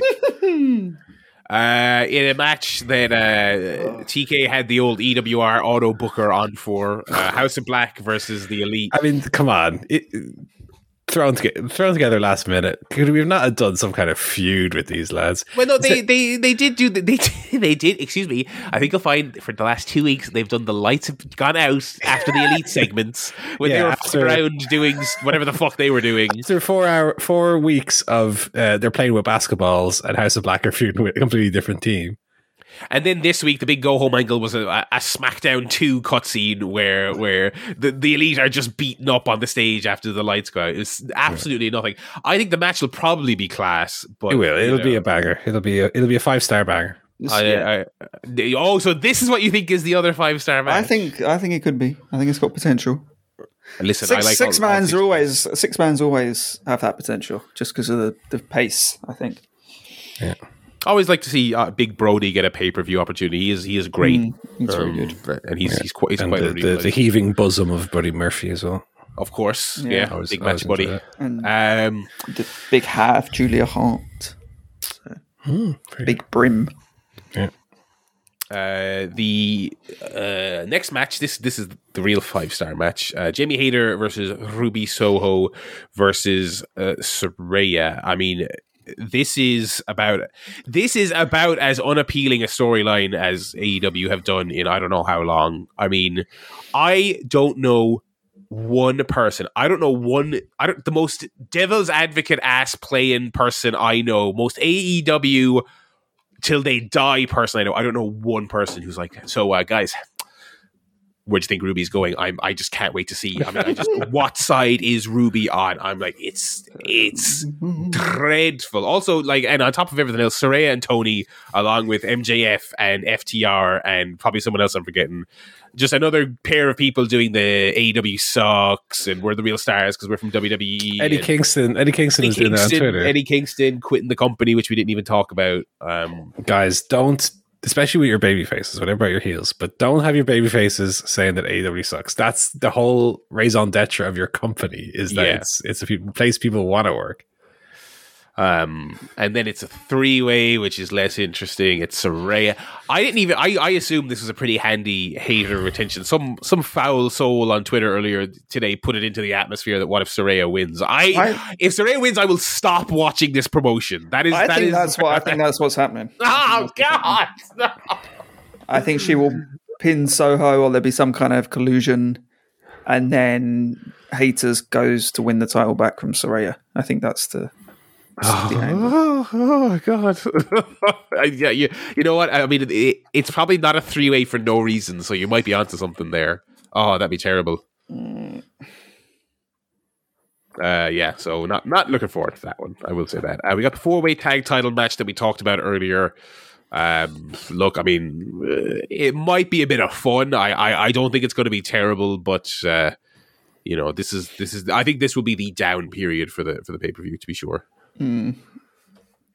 It, it just it's bad.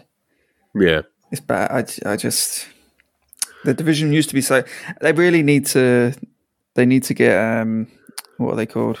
The high, the high flight, the Martin brothers. Um, Oh, yeah, Air, yeah. Air, Air, Air France or whatever they're called. What's their name? High, High Times, high top flies. top, top life, top shelf. They need to. Um, I think they've got. They had a really good match. Uh, was it on Rampage or Dynamite? I can't remember, but um, I think they need to get a big push next because I think they are really popular with the fans. They can have really fun matches. Dante Martin got really over when his brother was out injured. I think they need to push the, like that kind of team, get them into the mix, and get rid of what they've got at the moment.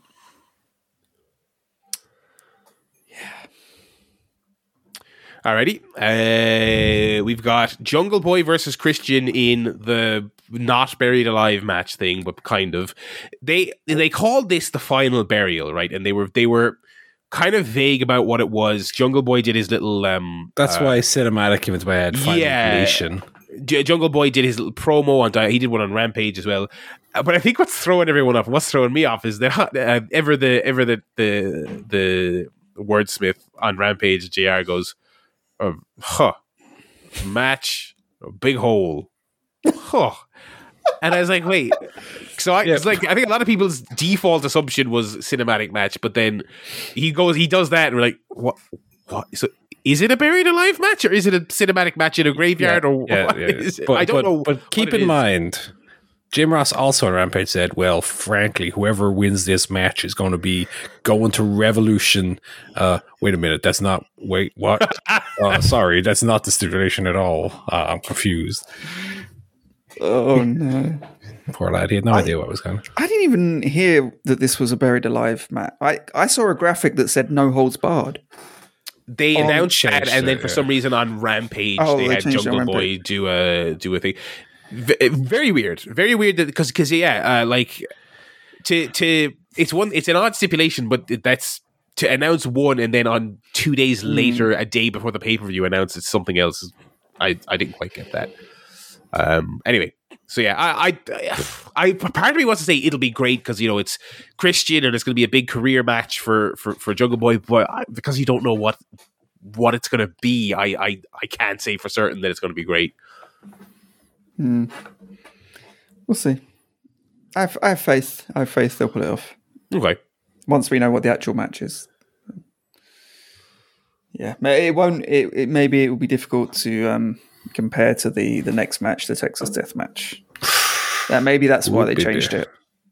Yeah, that's actually fair. I mean, I, would you want to be on this card? I say with those guys. Would you also want to be on there doing a weapons match? Uh, if you if Jon Moxley and Hangman Page are doing this, I probably wouldn't. Um, but yeah, I mean, what can we? We've big this feud up big time. But yeah, Mox versus Hangman. I mean, the Yeah. this sky's the limit on this one. I have extremely high hopes. Yeah, the real shocker will be if Mox doesn't bleed. That would be the funniest twist. Yeah. um. No, I it'll be, think it, it'll bleed from everywhere, it'll be a double gusher. Yeah, including the anus. I, I suspect. the old, the old buckshot lariat to the to the hole. Is that what you're saying? yes, yes. Um, this should be fucking insane. I think it's going to be. Yeah, yeah. uh, I think I think that you'll have you'll have some some death match weaponry involved. Li- li- light tube, perhaps so, something along those. I expect this to be about it. Yeah, cheese grater, cheese cheese grater to the to the knob, garlic pressed to the yeah, to the balls. to the plums. just, just one right in there. Um, Yeah, I, I would think this is this would be one where they both wear jeans as well. Oh, yeah. oh yeah, that's that's when you know you're getting some. The j- jeans with knee pads over the top of them. Yeah, yeah, yeah. That's it. That's what we want. Um, yeah, Shit. so looking forward to that one. And then in the main event, uh, the Iron Man match, MJF versus Brian Danielson. High hopes for this one. Oh, yeah, I don't. I'm not sure it's going to be a great match, but I'm very hopeful.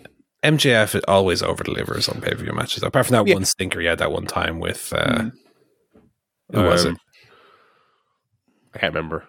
Was it Guevara? It wasn't Guevara, was it? No, It was, he had a great Mox match. He had a great two great Mox matches. He had a great. Uh, I didn't like the Cody match. That was I. did- I didn't maybe that's what it was. Yeah, it was because Yeah. the feud was great and then the match was poor. Yeah, Cody match, you're right. No, I, I- I think this be I think this would be really good. I mean, God, Danielson planning out an hour long match, I think it'll probably be really well mapped out. Hmm. Hoping we hoping we get the spot like we said a few weeks ago where he, the the Judgment Day 2000 chair spot. Let's do something like that, boys. Yes, I think so. Yeah, that that, that has to be on the cards, surely. Yeah. Uh, I mean, the other thing, the other thing uh, could be continuing his MJF's kind of thing of sort of um, wanting to prove that actually, you know, he is legitimately great, but then at the last second, like he, he might go 50-50 with Danielson and have a normal match, and they go like four four or whatever, and then at the very end he kicks him in the balls to steal the last Mm. fall or something like that. I could see them doing that. Yeah. Um, yeah, something he, I, I think almost to a fault. I think he can maybe get a little too cutesy on his pay per view epics. Do you know what I mean? Sometimes the Mm. story overreaches a little bit, but I could see them doing that. Uh, Here here's a question for you guys. Do you think there will be any kind of surprise on this show? no, no, I don't think so. Apart, apart from the the Paul Wight return. of course, apart from Big Nasty, you know. Big nasty bastard. So you, you Yeah, both really, think of uh, you both think MJF's winning, as I assume. Uh, like yeah, yeah. I think he likely will, but I, if it was me, I'd put it on Danielson right now. I would as well. Yeah, I just think the the MJF story it's not particularly interesting. What I, can I if I can fantasy book for a second, I'll tell you what I would do. Put the title on Danielson, have uh, the elite drop the trios titles because that's a waste of time.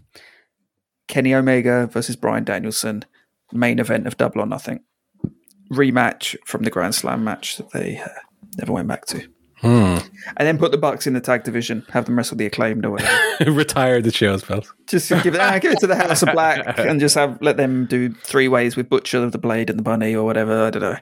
Just, just but that would be my that would be how I'd book it. That's bit that would be a bigger match than anything they could do with MJF. But Tony's got his plans. Yep. Right, we had a very wrestling heavy show so far Yeah. Let's talk about movies, movies, movies, movies. Uh, who has seen a movie this week? Um, I just seen the one movie. I can quickly recap. It was a pretty bad one. Um, it, it's called The Independent, and it stars um, Brian Cox and John Cena. Uh, Oh, what a team! Cena plays an independent candidate for the US presidency who has kind of emerged as a, a genuine, um, you know, candidate with the, the Republican and the Democrat um, frontrunners. Um, but at the same time, there's the, the, the main character is a, a journalist who's kind of investigating, I don't know, stuff, just generally investigating Stuff. she kind of stumbles across some some conspiracy involving the lottery, and then she starts investigating that funding. It's it's so bad. Um, the acting, the act, the performances are all right. John Cena's not too bad, but um, script woeful, um, direction very you know point and click kind of point and click, not point and click, point and shoot. Um, see some very bad CGI of crowds rallies and things like that. Um, yeah, just just an awful. I, I don't know if it's a Sky Movies thing, but it feels like a Sky Movies. It's a Peacock exclusive, apparently. Oh well, that yeah, very similar vein. But um, yeah, I would not recommend it, even though you get the showdown of uh, Logan Roy and John Cena, which is what we were all crying out for. Yeah, two and a half Stephen Lang stars. is in there as well. I see Michael Gandolfini. Two and a half stars for that one, and I rarely go below three stars. Like a film's got to be bad. below three. Easily pleased. So uh, don't yeah, don't watch that one. Yeah. Speaking of two and a half stars, Uh oh.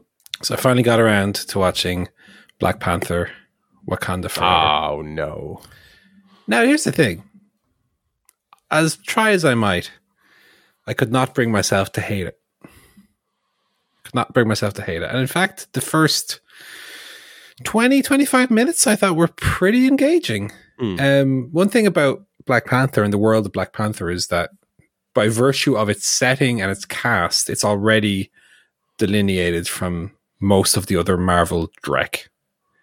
It's not fucking space aliens and explosions and a man in a wacky ant costume and blah, blah, blah, it sets itself apart because it has it has I don't know unique why- look Why that's so funny? Oh, fucking shit, like shit bollocks MCU, right? um, like this has got cool visuals. It's got the I, I like the um the the way the culture of Wakanda is is set out. I like the um the the the black skin headed female generals and that you know I like the the big uh, Mbaku and and the other big warriors and generally it's got a cool look, cool feel that's different from anything else in the MCU. The problem is when the film invariably becomes that same slop.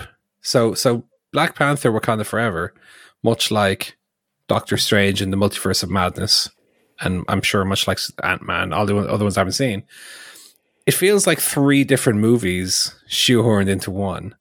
It has the movie the director wanted to make, which is about grieving and moving on. And and I thought that those elements of the movie were quite well done. And then you have the bit about um the girl making an Iron Man suit and fighting the the creatures from Avatar. Um these blue blue um undersea people. And then you have this other movie where Martin Freeman and Julia Dreyfus Lewis, which has got nothing to do with anything else in the film, but is only serves to serve another film which is coming out in a few years' time. And so you have this film that's trying to serve five different masters. Mm. And what you end up with is a is a bloated mess of a film, which has individual good ideas in it, but doesn't work as a as a sum. Um, so anytime it was to do with the T'Challa character, the fact that he had passed away, the Sh- uh, Shuri and her her moving on, that stuff was all great. And and to be fair, um, Angela Bassett's performance is very very good. She's Oscar nominated. All the stuff with, and I actually I even liked the Submariner character. Um, I forget his name. Was it Nem- Nemor? Nam- Namor? Namor. Namor? Yeah. He was good. He was good. Again, I, I, I liked the um, Aztec Inca influence on the way they went with that character. Again, they, they immediately undermine it by just making them blue fish people, and they basically forget about all the all that stuff. But um, yeah, unfortunately, like I said, individual good moments, but it it it, it does like the film just stops so they can do the half hour long MCU and the CGI is fucking horrible as well. Like, no, really bad. They do all that stuff, and, ugh, and the film is two hours forty of that. And yeah, by the- by the end of it, I was pretty tired of it. So That, that that just being the new default runtime for these movies is is is dre- is dreadful. I stuff, really don't know what to make of it. So two and a half stars. Okay. I didn't like it. I, I would say generally overall it would be a negative review, but there, like the Doctor Strange, the Sam Raimi one, there's some good stuff in there, but it's mostly uh, weighed down by decisions that have that had been made before making what the film was going to be. You know, pre-existing action scenes that had to be shoehorned in and stuff of that nature. Um, I did watch Marcel the Shell with Shoes On, which Joe very positively reviewed last week. Hmm. I will say that I also very much enjoyed it. Definitely the best of those animated movies. It is very cutesy, and I can see it being the kind of film that people will either come down on one side or the other, one side or the other in terms of how much of that they could tolerate. Because it is very, very. Oh, I'm a little shell boy, and you're a big man. And what's why are your shoes so big, Mister? And it, it's it's that for the whole movie. So if if if five minutes in you go, oh, this is this is this is a bit too too uh too happy happy baby da da da for me, maybe you won't enjoy it. But I I, I thought I thought it was good. I thought there was some good little heartfelt message to it about similar themes to to Black Panther in a way. Um, I thought it was funny. Um, I liked. Is it Jenny Slate? Is that Yeah. her name? Yeah. Her performance I thought was very good. Um, And yeah, I mean, I don't think there's too many surprises in it. I think it's it's a very simple story, but it's told in a, in a fun little way, little mockumentary. Um, and yeah, there's there's some there's some social commentary on there on on the nature of celebrity and mm. fads and where the line is and crossing the line between you know uh, uh, idolizing someone and, and being too for asking them to sign your golden eye fucking thing, for example. um, but no, I, th- I, thought it, I thought it was a very fun watch. Um, as I said, my favorite of those animated movies. So definitely worth a watch if you come across it. Uh, Blackberry then is the Matt Johnson film that I saw at the Dublin International Film Festival. It's one of those, uh, I would say, similar to Instructor, something like The Big Sick.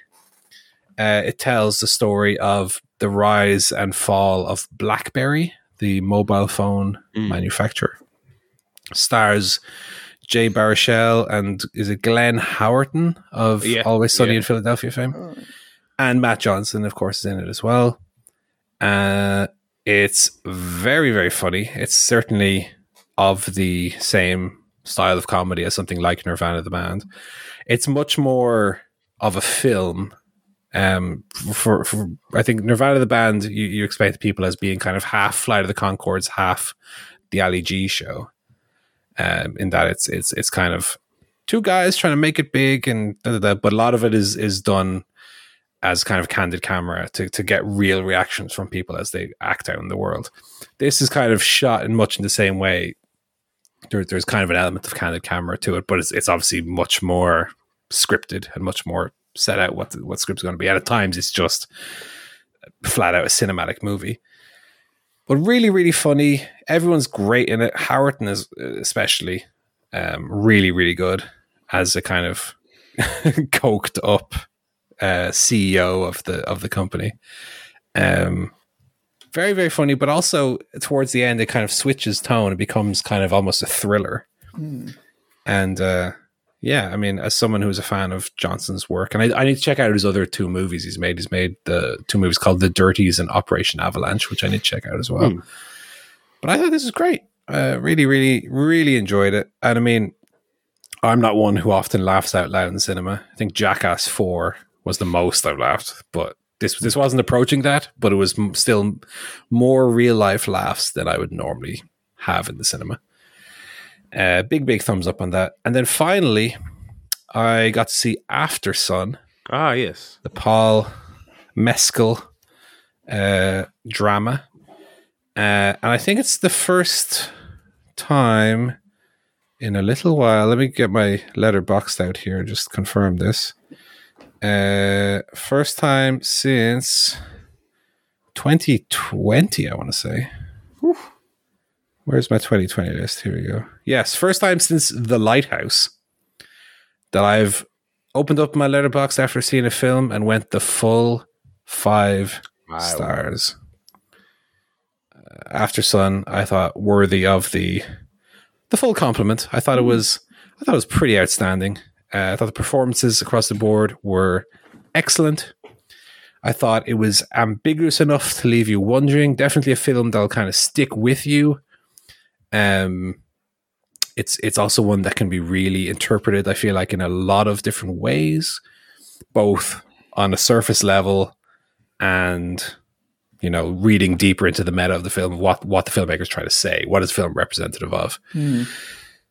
Um, so Aftersun is is in very simple terms, it's the story of a, a daughter and her father um, uh, in in a, a Torremolinos, I want to say it is uh, in a, yes, in a, yeah. in a in a tropical island uh, getaway, and she's visiting him. Basically, he's he seems to be living out there.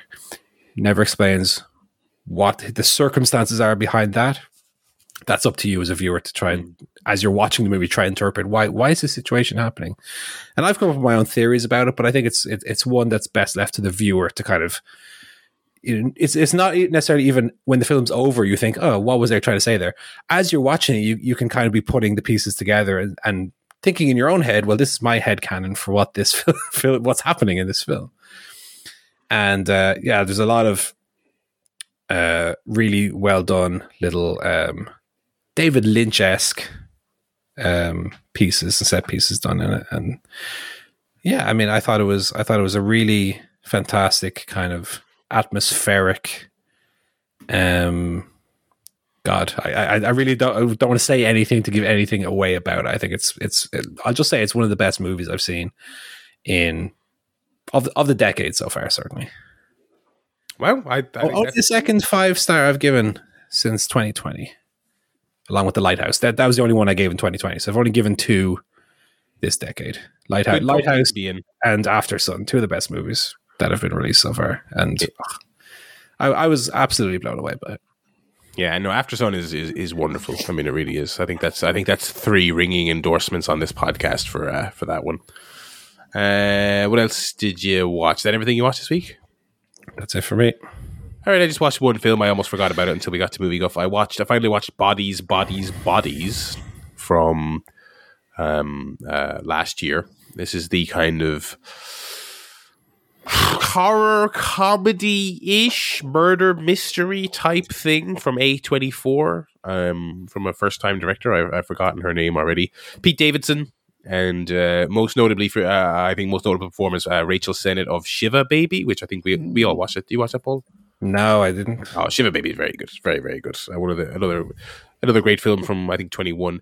Uh, yeah, so she's a, a central character in this as well, and she is. I mean, just based on those two films, Shiva Baby and this, she's straight already one of my favorite like comedic actors going today. She is so fucking funny in this film. This is more comedy than horror. So basically, this is um it, it, it would be easy to kind of roll your eyes at this. It's kind of a murder mystery, but what if everyone was like a Gen Z kind of person and they make TikToks and they're, um, uh, you know, they speak in every kind of shitty kind of nomenclature you can conjure up. Like, if this movie was made by sort of Clint Eastwood, it would be nightmare fuel. Do you know what I mean? But it's it's it's it's it's kind of a, uh it's a movie about how horrible young people in modern society can be, but it's not made by a crank, so it's actually kind of fun i- i- if that makes sense.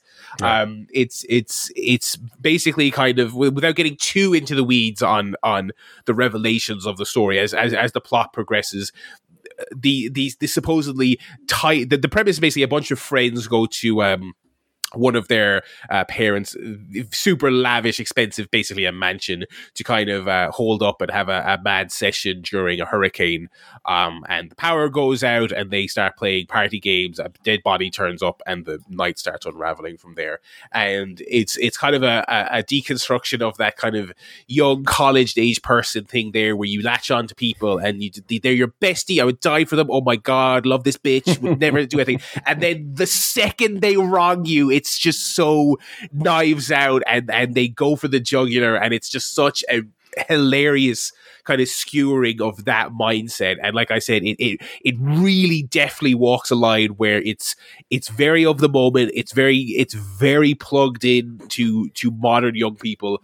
But it feels less shitty and punching down because it feels like it's written by a young person and it's not written by by um by someone. It's like you know it's it's it walks that line really well and it's so funny. I think rachel sennott's character in particular her performance is great but also her character is so central to it because she just she embodies all of those traits and it's really well and it's kind of like the ultimate the ultimate embodiment is like in the like the third act of the film when things have really started to hit the fan and the friends are all turning on you. One of them turns to the other and says she hate listens to your podcast, um, and and they they have an argument about whether or not that's true, and it's just it's that expanded upon for 90 minutes. It's great. It's very funny. It's it's it's i would call it i guess a horror comedy. It's extremely light on the horror. It's not really scary.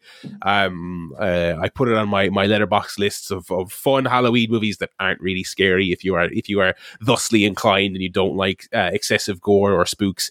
Very funny. Very very funny. So i would uh, i i would uh, encourage everyone to check that out. And also check out shiva baby if you haven't seen it yet. Just do a, a rachel sennott double bill. But uh, yeah uh, uh, bodies, bodies, bodies, and also a nice, tidy ninety-minute runtime on that one as well. Does not outstay its welcome. Uh, yeah, that's all I. That's all I watched um, uh, this week on the old movies. Um, if we wanted to jump on to Teleguff, uh, who's watched some telly this week? We've all watched Last of Us, I would imagine.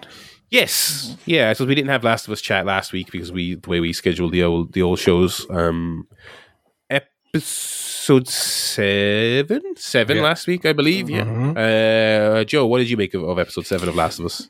Well, I loved it uh, very actually. Um, I know it was a little bit divisive among among audiences, but um, I thought it was great. It gave me San Junipero, the uh, Black Mirror show uh, episode vibes. This kind of young, um, kind of almost like traveling back in time, because for these characters, going back to a, a shopping mall is almost like traveling back to a time before the the Mushroom Men came along. Um, and their whole kind of romance, I or the you know budding kind of romance between two sort of youngsters I, I really enjoyed. Um, yeah, and, and I liked, uh, you know, the use of the flashback. Sometimes it can feel a bit um, kind of lacking in stakes because you know what happens. Basically, you know where it's going. um, but I, I just really like their relationship and their kind of, her, and especially um, their kind of exuberance, of all these basic sort of 2000s things, where it's an arcade or a photo booth or whatever. It was just really nice. Uh, when I started watching this show, having not played the video game, I was not expecting it to be about uh, queer love as much as it is.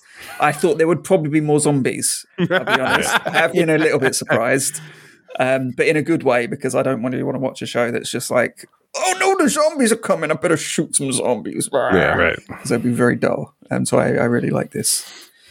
Yeah, it was, it was good. Yeah, I uh, this is what I think this is what I, I came away with like the least amount of notes on. I just thought it was really nice. I thought it was very well done. I thought it was actually very interesting. Yeah, the San Junipero comparison is actually very interesting. I didn't I didn't think of that, but it's it's it is it is very that, and I thought it was very um very well done. This is also e- e- extremely pretty one to one for for for the game. Uh, you know, um, and I, I loved it. I thought Storm Reed was very good. Um, I, I enjoyed her in Euphoria. I enjoyed her in this, and I think this was probably. I mean, obviously, with, with two episodes still to go, and the next one will be a big one, but probably the the definitive Bella Ramsey performance of the season. I thought. I mean, I thought she was just phenomenal. Um, dealing with some scenes that I think you really have to nail. Do you know what I mean? The big scene where where they're both bit and stuff like that. I mean, like yeah, that has to that has to be nailed. That has to be knocked out of the park. And I thought it was great. What did you think of it, Paul?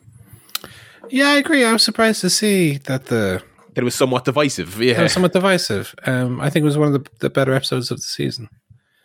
Um, but then I, that might come down to to Joe's point, the people who just want fucking zombies and shit and don't care about this LGBTQ love.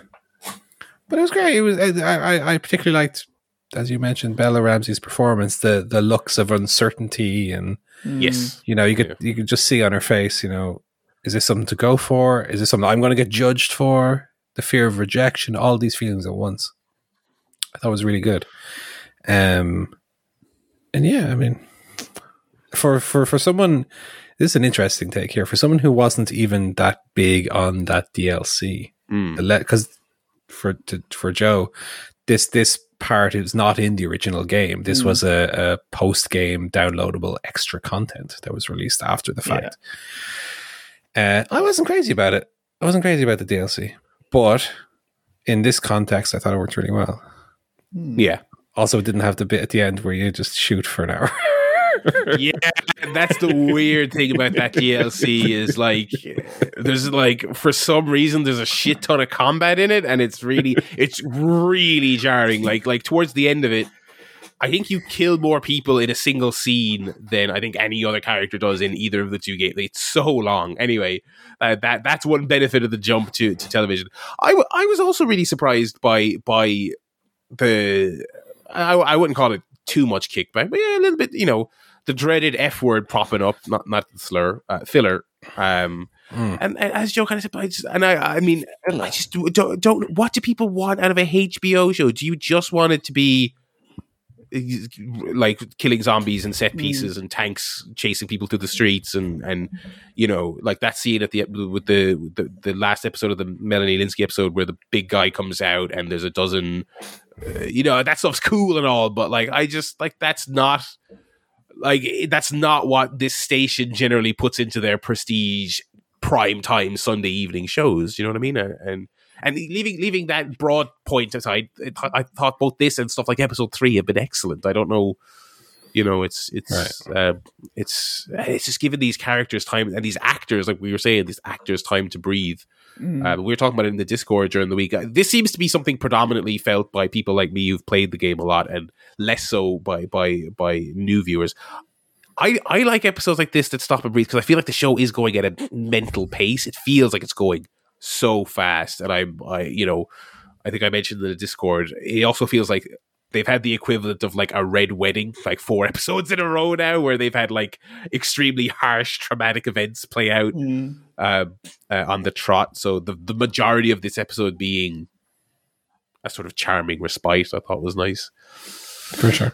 Um, yeah. So yeah, I think I think um, yeah, two ep- two episodes till the finale. Really enjoying it.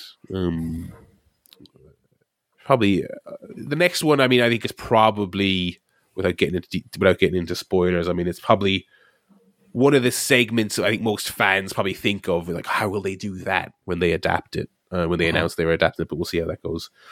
Um, yeah. Uh, so yeah, that's Last of Us. Um, the only other thing I watched was I, I'm I'm nearly done with uh, South Park season thirteen. A, a bit of a bounce back, I thought, after I thought season twelve was pretty poor. Um, I think we actually mentioned some of the highlights last week, but I enjoyed them uh, upon revisiting them. The wrestling episode is is not only great, but it's extremely prescient because I feel like in 2023, where the melodrama meter has been cranked so high in WWE specifically, I think that I think that episode is actually better now than it was at the time. Um, it, is doing the low hanging fruit thing though of of like the rednecks they show as interested in wrestling is so funny. It's like they put all their animation muster that they could into making them the ugliest tobacco chewingest people in the world, which is very funny. Um, uh, yeah, I enjoyed that. uh, uh, I really love the the episode where Butters is is running the Kiss selling business. I love Butters. I'm always a sucker for for a a, a, Butters epi- episode. boy. yeah. Um, Wendy, what are you doing, bitch? Giving Stan kisses for free? Uh, you know, is, is is great stuff. Um, you know they, they they don't have a, a you know there's always there's always going to be a whiff or two i like the the japanese whaling episode like i thought the joke at the very very end of the episode where the Americans are all okay once they start killing cows. It's like, okay, you came up with that joke, but and then somehow made that into an episode when really all you kind of had was that punchline at the very end. I feel like they stretched that joke extremely thin. But uh, you know, other than that, actually, I, I found thirteen to be pretty pretty good actually. So so I'm enjoying the, the South Park rewatch. Um, yeah, that's that's all I've watched this week. What what else you got on the list? Well, I've watched season 26 South Park. The new episode wasn't great. what was the new one about? Uh, the new one was about Japanese toilets Well, that they're all fancy in that. Oh. And the joke what year is this made in? get this right? The joke is people go in and sit in the toilet, and the music plays, and they go, "Oh, oh, ooh," and it's just that five times, and then the episode's over. it was poor. It was Okay, Yeah. yeah. What about you, Joe? Um, finished season three of The Marvelous Mrs. Maisel, um, which, if anyone's forgotten, is a show about a Jewish housewife in the 1960s who decides she wants to get into stand up comedy. So that's the show. And this is season three. This is where she finally kind of starts to hit it big a little bit as a comedian. So it was probably the most interesting series. She goes on a. Um, uh, tour that takes her to kind of old 60s Vegas, which is always always fun to see. Uh, Vegas when the the mob uh, was still in charge uh, rather than the kind of corporate mob. Um, so that was really fun and yeah, just a really good episode. It ended on a very kind of dramatic, um, almost heart heart wrenching kind of moment. So I, it was it did really it was very very good. Um, it was a bit hit and miss. I thought in the first two seasons, or maybe just a little bit slow uh, or a bit repetitive. But I thought the third season was was really really good. So I think there's two. There's a new season coming, but there's a fourth season and I think a fifth and final season. So looking forward to uh, getting to those at some point. But I've got a lot to watch because we also want to rewatch Succession before that comes back. So that's 3 seasons to get through. We're watching a lot of other stuff. It's oh, hectic at the moment. Hectic schedule. A lot of good TV. A lot of good stuff. I forgot to uh, include it on the rundown, but I will. I will. I will also say just uh, we started rewatching Broad City because it's on Paramount, and that is still a very funny show. I still enjoy that quite a lot. Um, Uh, So I'll get that plug in there. Miss Maisel's an Amazon show, right? I'm trying to keep track of all my my fucking. I don't even know if I have Amazon at the moment. Oh, it's just like it's just so much. Yeah.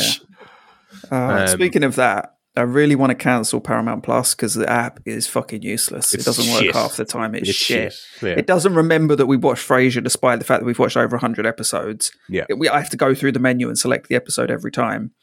They have it on Channel 4, right? You Mm. can get Frasier on Channel 4. The paid version is like three ninety nine a month. It's cheaper. The only thing is that aspect ratio of Frasier on all four. It, it's Stretched. weird. It's Niles' head is like three miles wide. it's ridiculous. That's the only thing stopping me from from like switching. But I just, I, yeah, Oh, that's Otherwise I annoying. would- No, that would annoy me. That would annoy yeah, me. I couldn't sit through me. that. It's, I didn't. I didn't start watching The Simpsons on Disney till they fixed it. I was like, I can't do this. Um, yeah, that's that's a shame. That is a shame.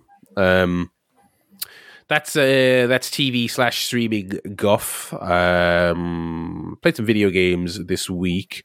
Tipping away at the usual. Put a bit more time into Atomic Heart. Um, I, as I joked last week, I did my one requisite level of Hi-Fi Rush this week, and then I was like, "Oh, Mm. that's a fun game. Put that down." Um, I got uh, there was a, a humble bundle in the week, one of those uh, charity kind of. We're giving away seven million games. Name your price, and you can have them, and it's going to Turkey and Syria um, uh, earthquake relief. And uh, one of the flagship games on that was uh, Gotham Knights, the recent Batman game that came out there last year. And I was like, oh, my big takeaway from this was, well, I'll, I can play Gotham Knights for I think thirty quid was the bottom price you could pay. mm, And I played that for about two hours. And now the big takeaway I got from that is I contributed some money to a very important uh, relief effort.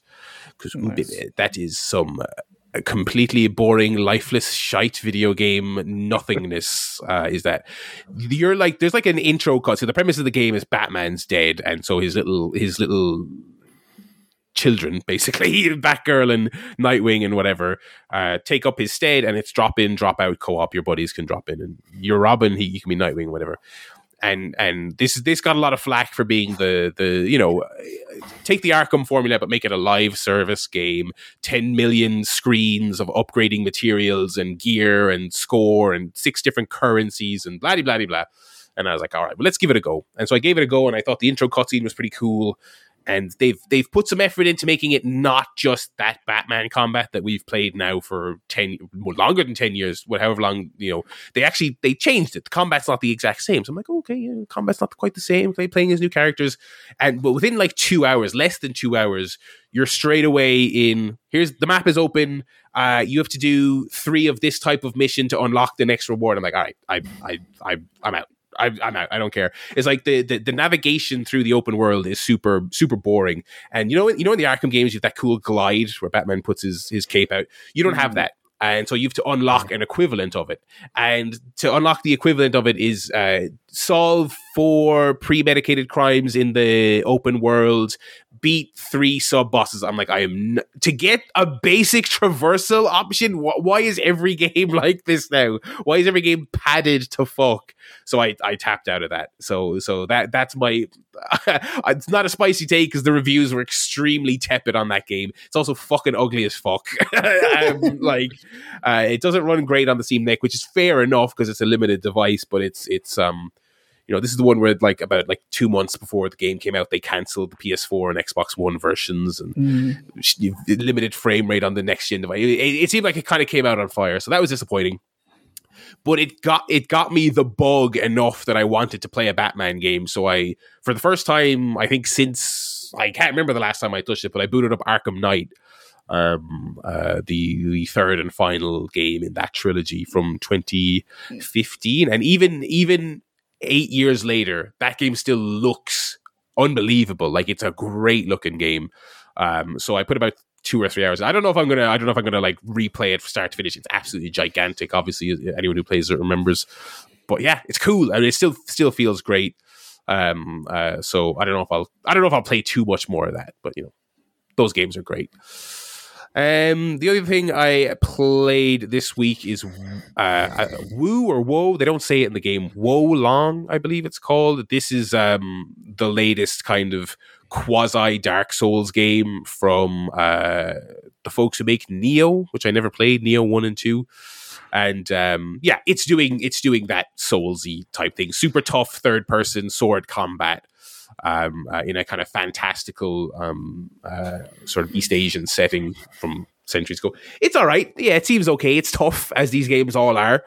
Um, uh, it has a it has a weird the most unique mechanic about it is it, doesn't have a stamina meter like most of these games do it has a thing called spirit which is like half stamina half special uh, it's very hard to describe but they've they've tried some different stuff so that it's not just the usual kind of Dark Souls knockoff stuff.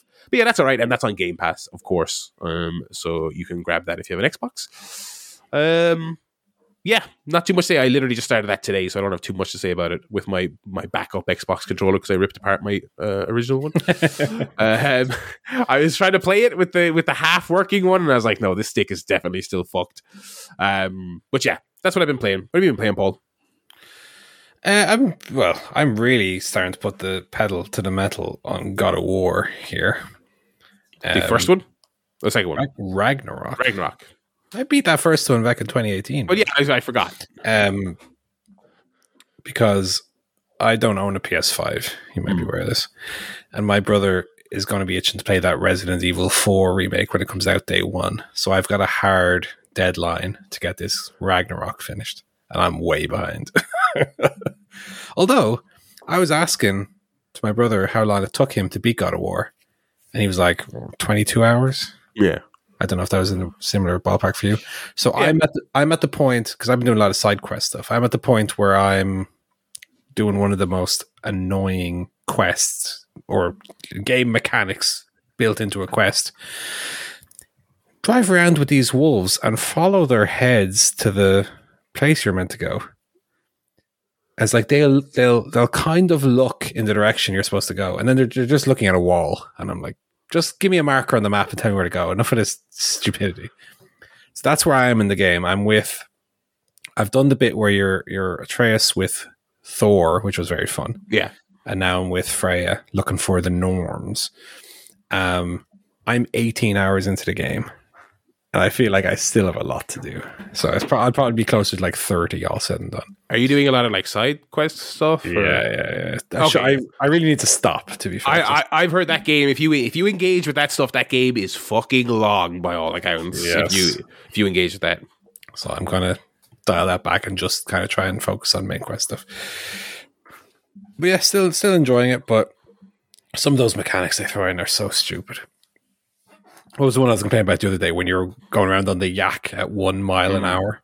And now this one where it's like, look, look where the dogs are looking in this in this huge area. It's like, just give me a marker. Enough of this. I, I don't need the game to actually have the dogs look. Just put the marker and say, oh, the dogs are bringing you there. That's how you know. Fuck it. It's a game. It doesn't matter. Uh, I also dipped my toe into some Wario Land 3 on the Game Boy on Nintendo Switch Online. Oh, okay. Oh, yes, yeah, yeah. The newly that's launched. A, that's, thing, a, yeah. that's, a, weird little game. I don't know if I, if I, I don't know if I'll stick with it because it's it, it, seems a little too unclear what you're supposed to do exactly. Um, seems like there's multiple exits, multiple things you have to collect, and I didn't I didn't really get what it was meant to be doing. Also, um, it's one of those games like Kirby, the new Kirby game, where there's multiple like Wario power ups. You're fire Wario, you're this Wario. Mm but you don't collect the power up. You get hit by an enemy and you turn into one of them. Mm, that's so. It ha- so it happens that you'll accidentally trigger it, and then there's nothing you can do. You're stuck like that for 30 seconds, and so it gets very annoying that it works that way, rather than being something you can, you can control. It was fine, but I, I, I apparently it's like 10 hours long as well. I don't have I don't have that patience for a little silly Game Boy game. I don't really care to play anyway. Is that original Game Boy or, or Advance? Color. Color. Okay. Yeah. Okay. I don't think I ever played. I, I think I only played the Wario games on the original. Yeah. yeah. Okay. I don't know. I wasn't loving it. What I will be playing though, which it releases on the 9th of March, is Metroid Fusion on the old Game Boy Advance, baby. One of the few Metroids I've not played. Really looking forward to that. I can't remember if you said. Did you get that Prime remastered? I can't remember. Did you say? No, I played Prime. Oh, you see, yeah, Last you did, year. Yeah, you did it on the. not yeah. knowing they were going to remaster it. I Well, they took it- so fucking long. You know. You know. I played it the old way, which like, I'm kind of thankful for that I got to experience the original Yeah. version. No, totally. you know? I, want to get to that at some stage. I, tweet, Oh, I, I, I tweeted this when it came out, but we really took for granted that they used to do things like here's the Metal Gear Solid trilogy on one disc and it's 40 quid. And now it's like, here's Metroid Prime remastered. Metroid Prime trilogy, no Metroid Prime. Um, yeah, yeah, 40, 40 euro, please, for that. Thank you. Yeah, by all accounts, it's it's still one of the. Oh, it seems like it to me. The fact that it's forty instead of sixty is still a hell of a deal. I, I that was also my reaction. I was like, well, it's sad, but I'm also happy about that. Like I, you know, I'll, I'll take that victory. I have never touched a Metroid Prime game, um, so by all accounts, is one of the best games of the year. uh, so I, it's on the list. It's on the list. It's. I will say it's excellent, and I don't think, especially with the new controls, I don't think it falls into the same pratfalls the issues you had with Dread, for example. Yeah, it's a bit yeah. more straightforward and way more atmospheric. Um, really, really fantastic game. Loved it. Yeah, I I, I kind of want to. I'm kind of itching to play it, but I'm I'm playing like so many other things at the moment, and like you actually just mentioned, I actually don't want to start too many more before Resident Evil comes out because Yeah, at the same time, Prime isn't a super long game. I think it's probably in the fifteen hour range, maybe. yeah, but like Hi-Fi Rush is like seven hours, and I've been playing it for like six months at this stage. So I think it's know, probably a little bit more. yeah. Yeah, I, I've been playing God of War for nearly three months at this stage. um, I kind of feel like depending on how much they've changed the puzzles and stuff like that, I kind of feel like I'm going to marathon through Resident Evil Four when it comes out. right. Um, yeah. But uh, I do. I'm probably gonna. Probably, I want to play that fresh out the box when it when it comes out. You know.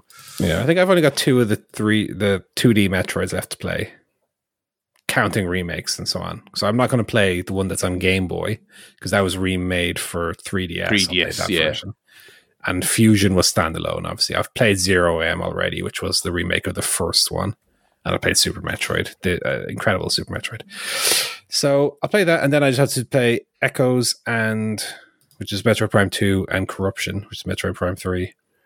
And I'll never play Other M because apparently it's a big old pile of shit. Well, I've heard that's yeah, that's terrible. Have you ever played uh, AM2R, the the fan fan thing? No. That's a That's when you watch a video of someone like doing this, isn't it? Touching their microphone. and now we're going to try and capture the space alien um, because we have to get back to to Xenon. I don't know what Metroid games are about.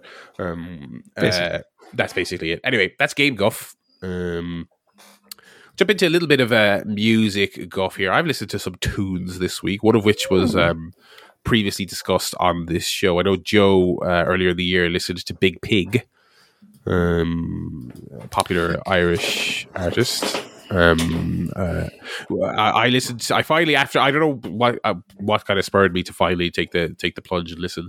Uh, I listened to Bubble Gum, the, uh, the album or EP or whatever it was from earlier this year. Very good, to- very different sound to, to kind of what I was expecting. I I feel I felt like I've been living somewhat under under a rock because she's quite popular. Um, greatly enjoyed. Uh, very sort of um, uh, sort of. Uh, I don't know how you'd even describe it. A little bit R and B, a little bit clubby, a little bit of everything, a little bit poppy, very poppy. Um, uh, totally different sound to a lot of the other kind of Irish kind of um, hip hop sounds that are out and about. Yeah, thumbs up on that. I I, I really liked it. Uh, not what I was expecting at all when I kind of heard you uh, talk about her. Mm. Uh, so enjoyed that. Yeah, enjoyed that. Um, similarly, like you know, other side of the Atlantic, but a similar kind of vibe.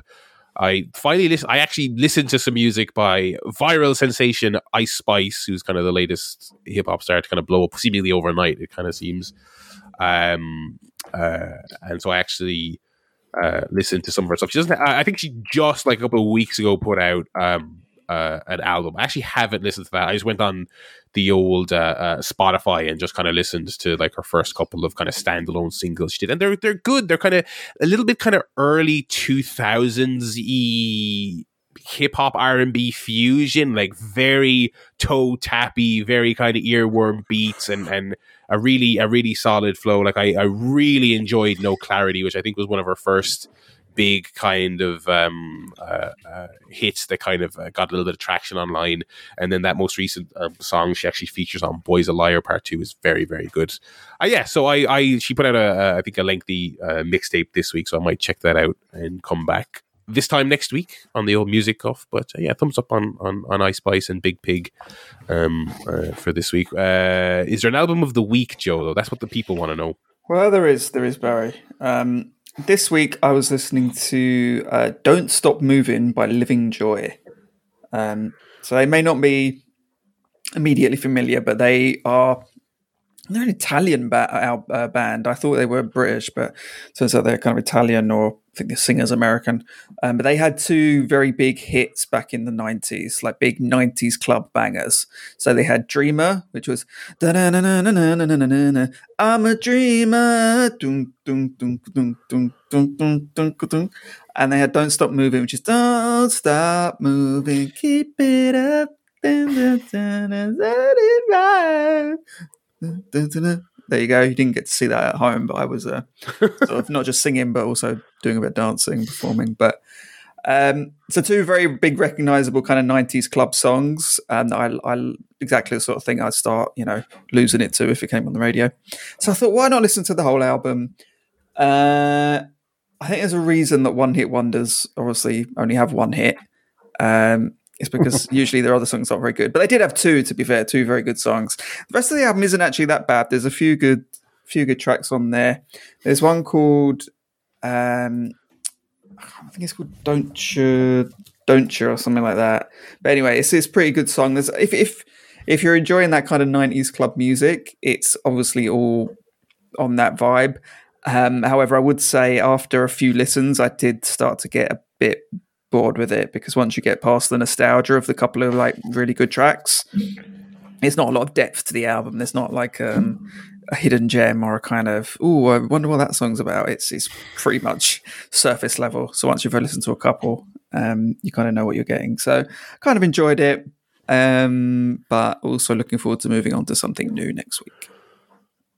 Okay, so it's the album of the week. That's album of the week, and I think that's going to do it for for music off, and indeed the show. I would think.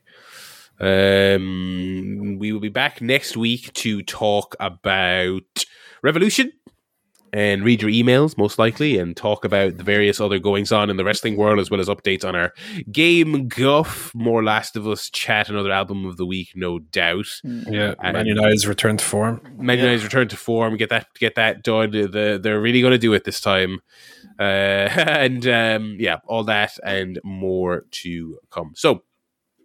Uh, thank you very much, everyone, for listening. We hope you do enjoy Revolution or enjoyed Revolution by the time you, you listen to this. And uh, we will talk to you all next week. Until then, it's goodbye from me. It's goodbye from Joe. Goodbye. It's goodbye from Paul. Goodbye.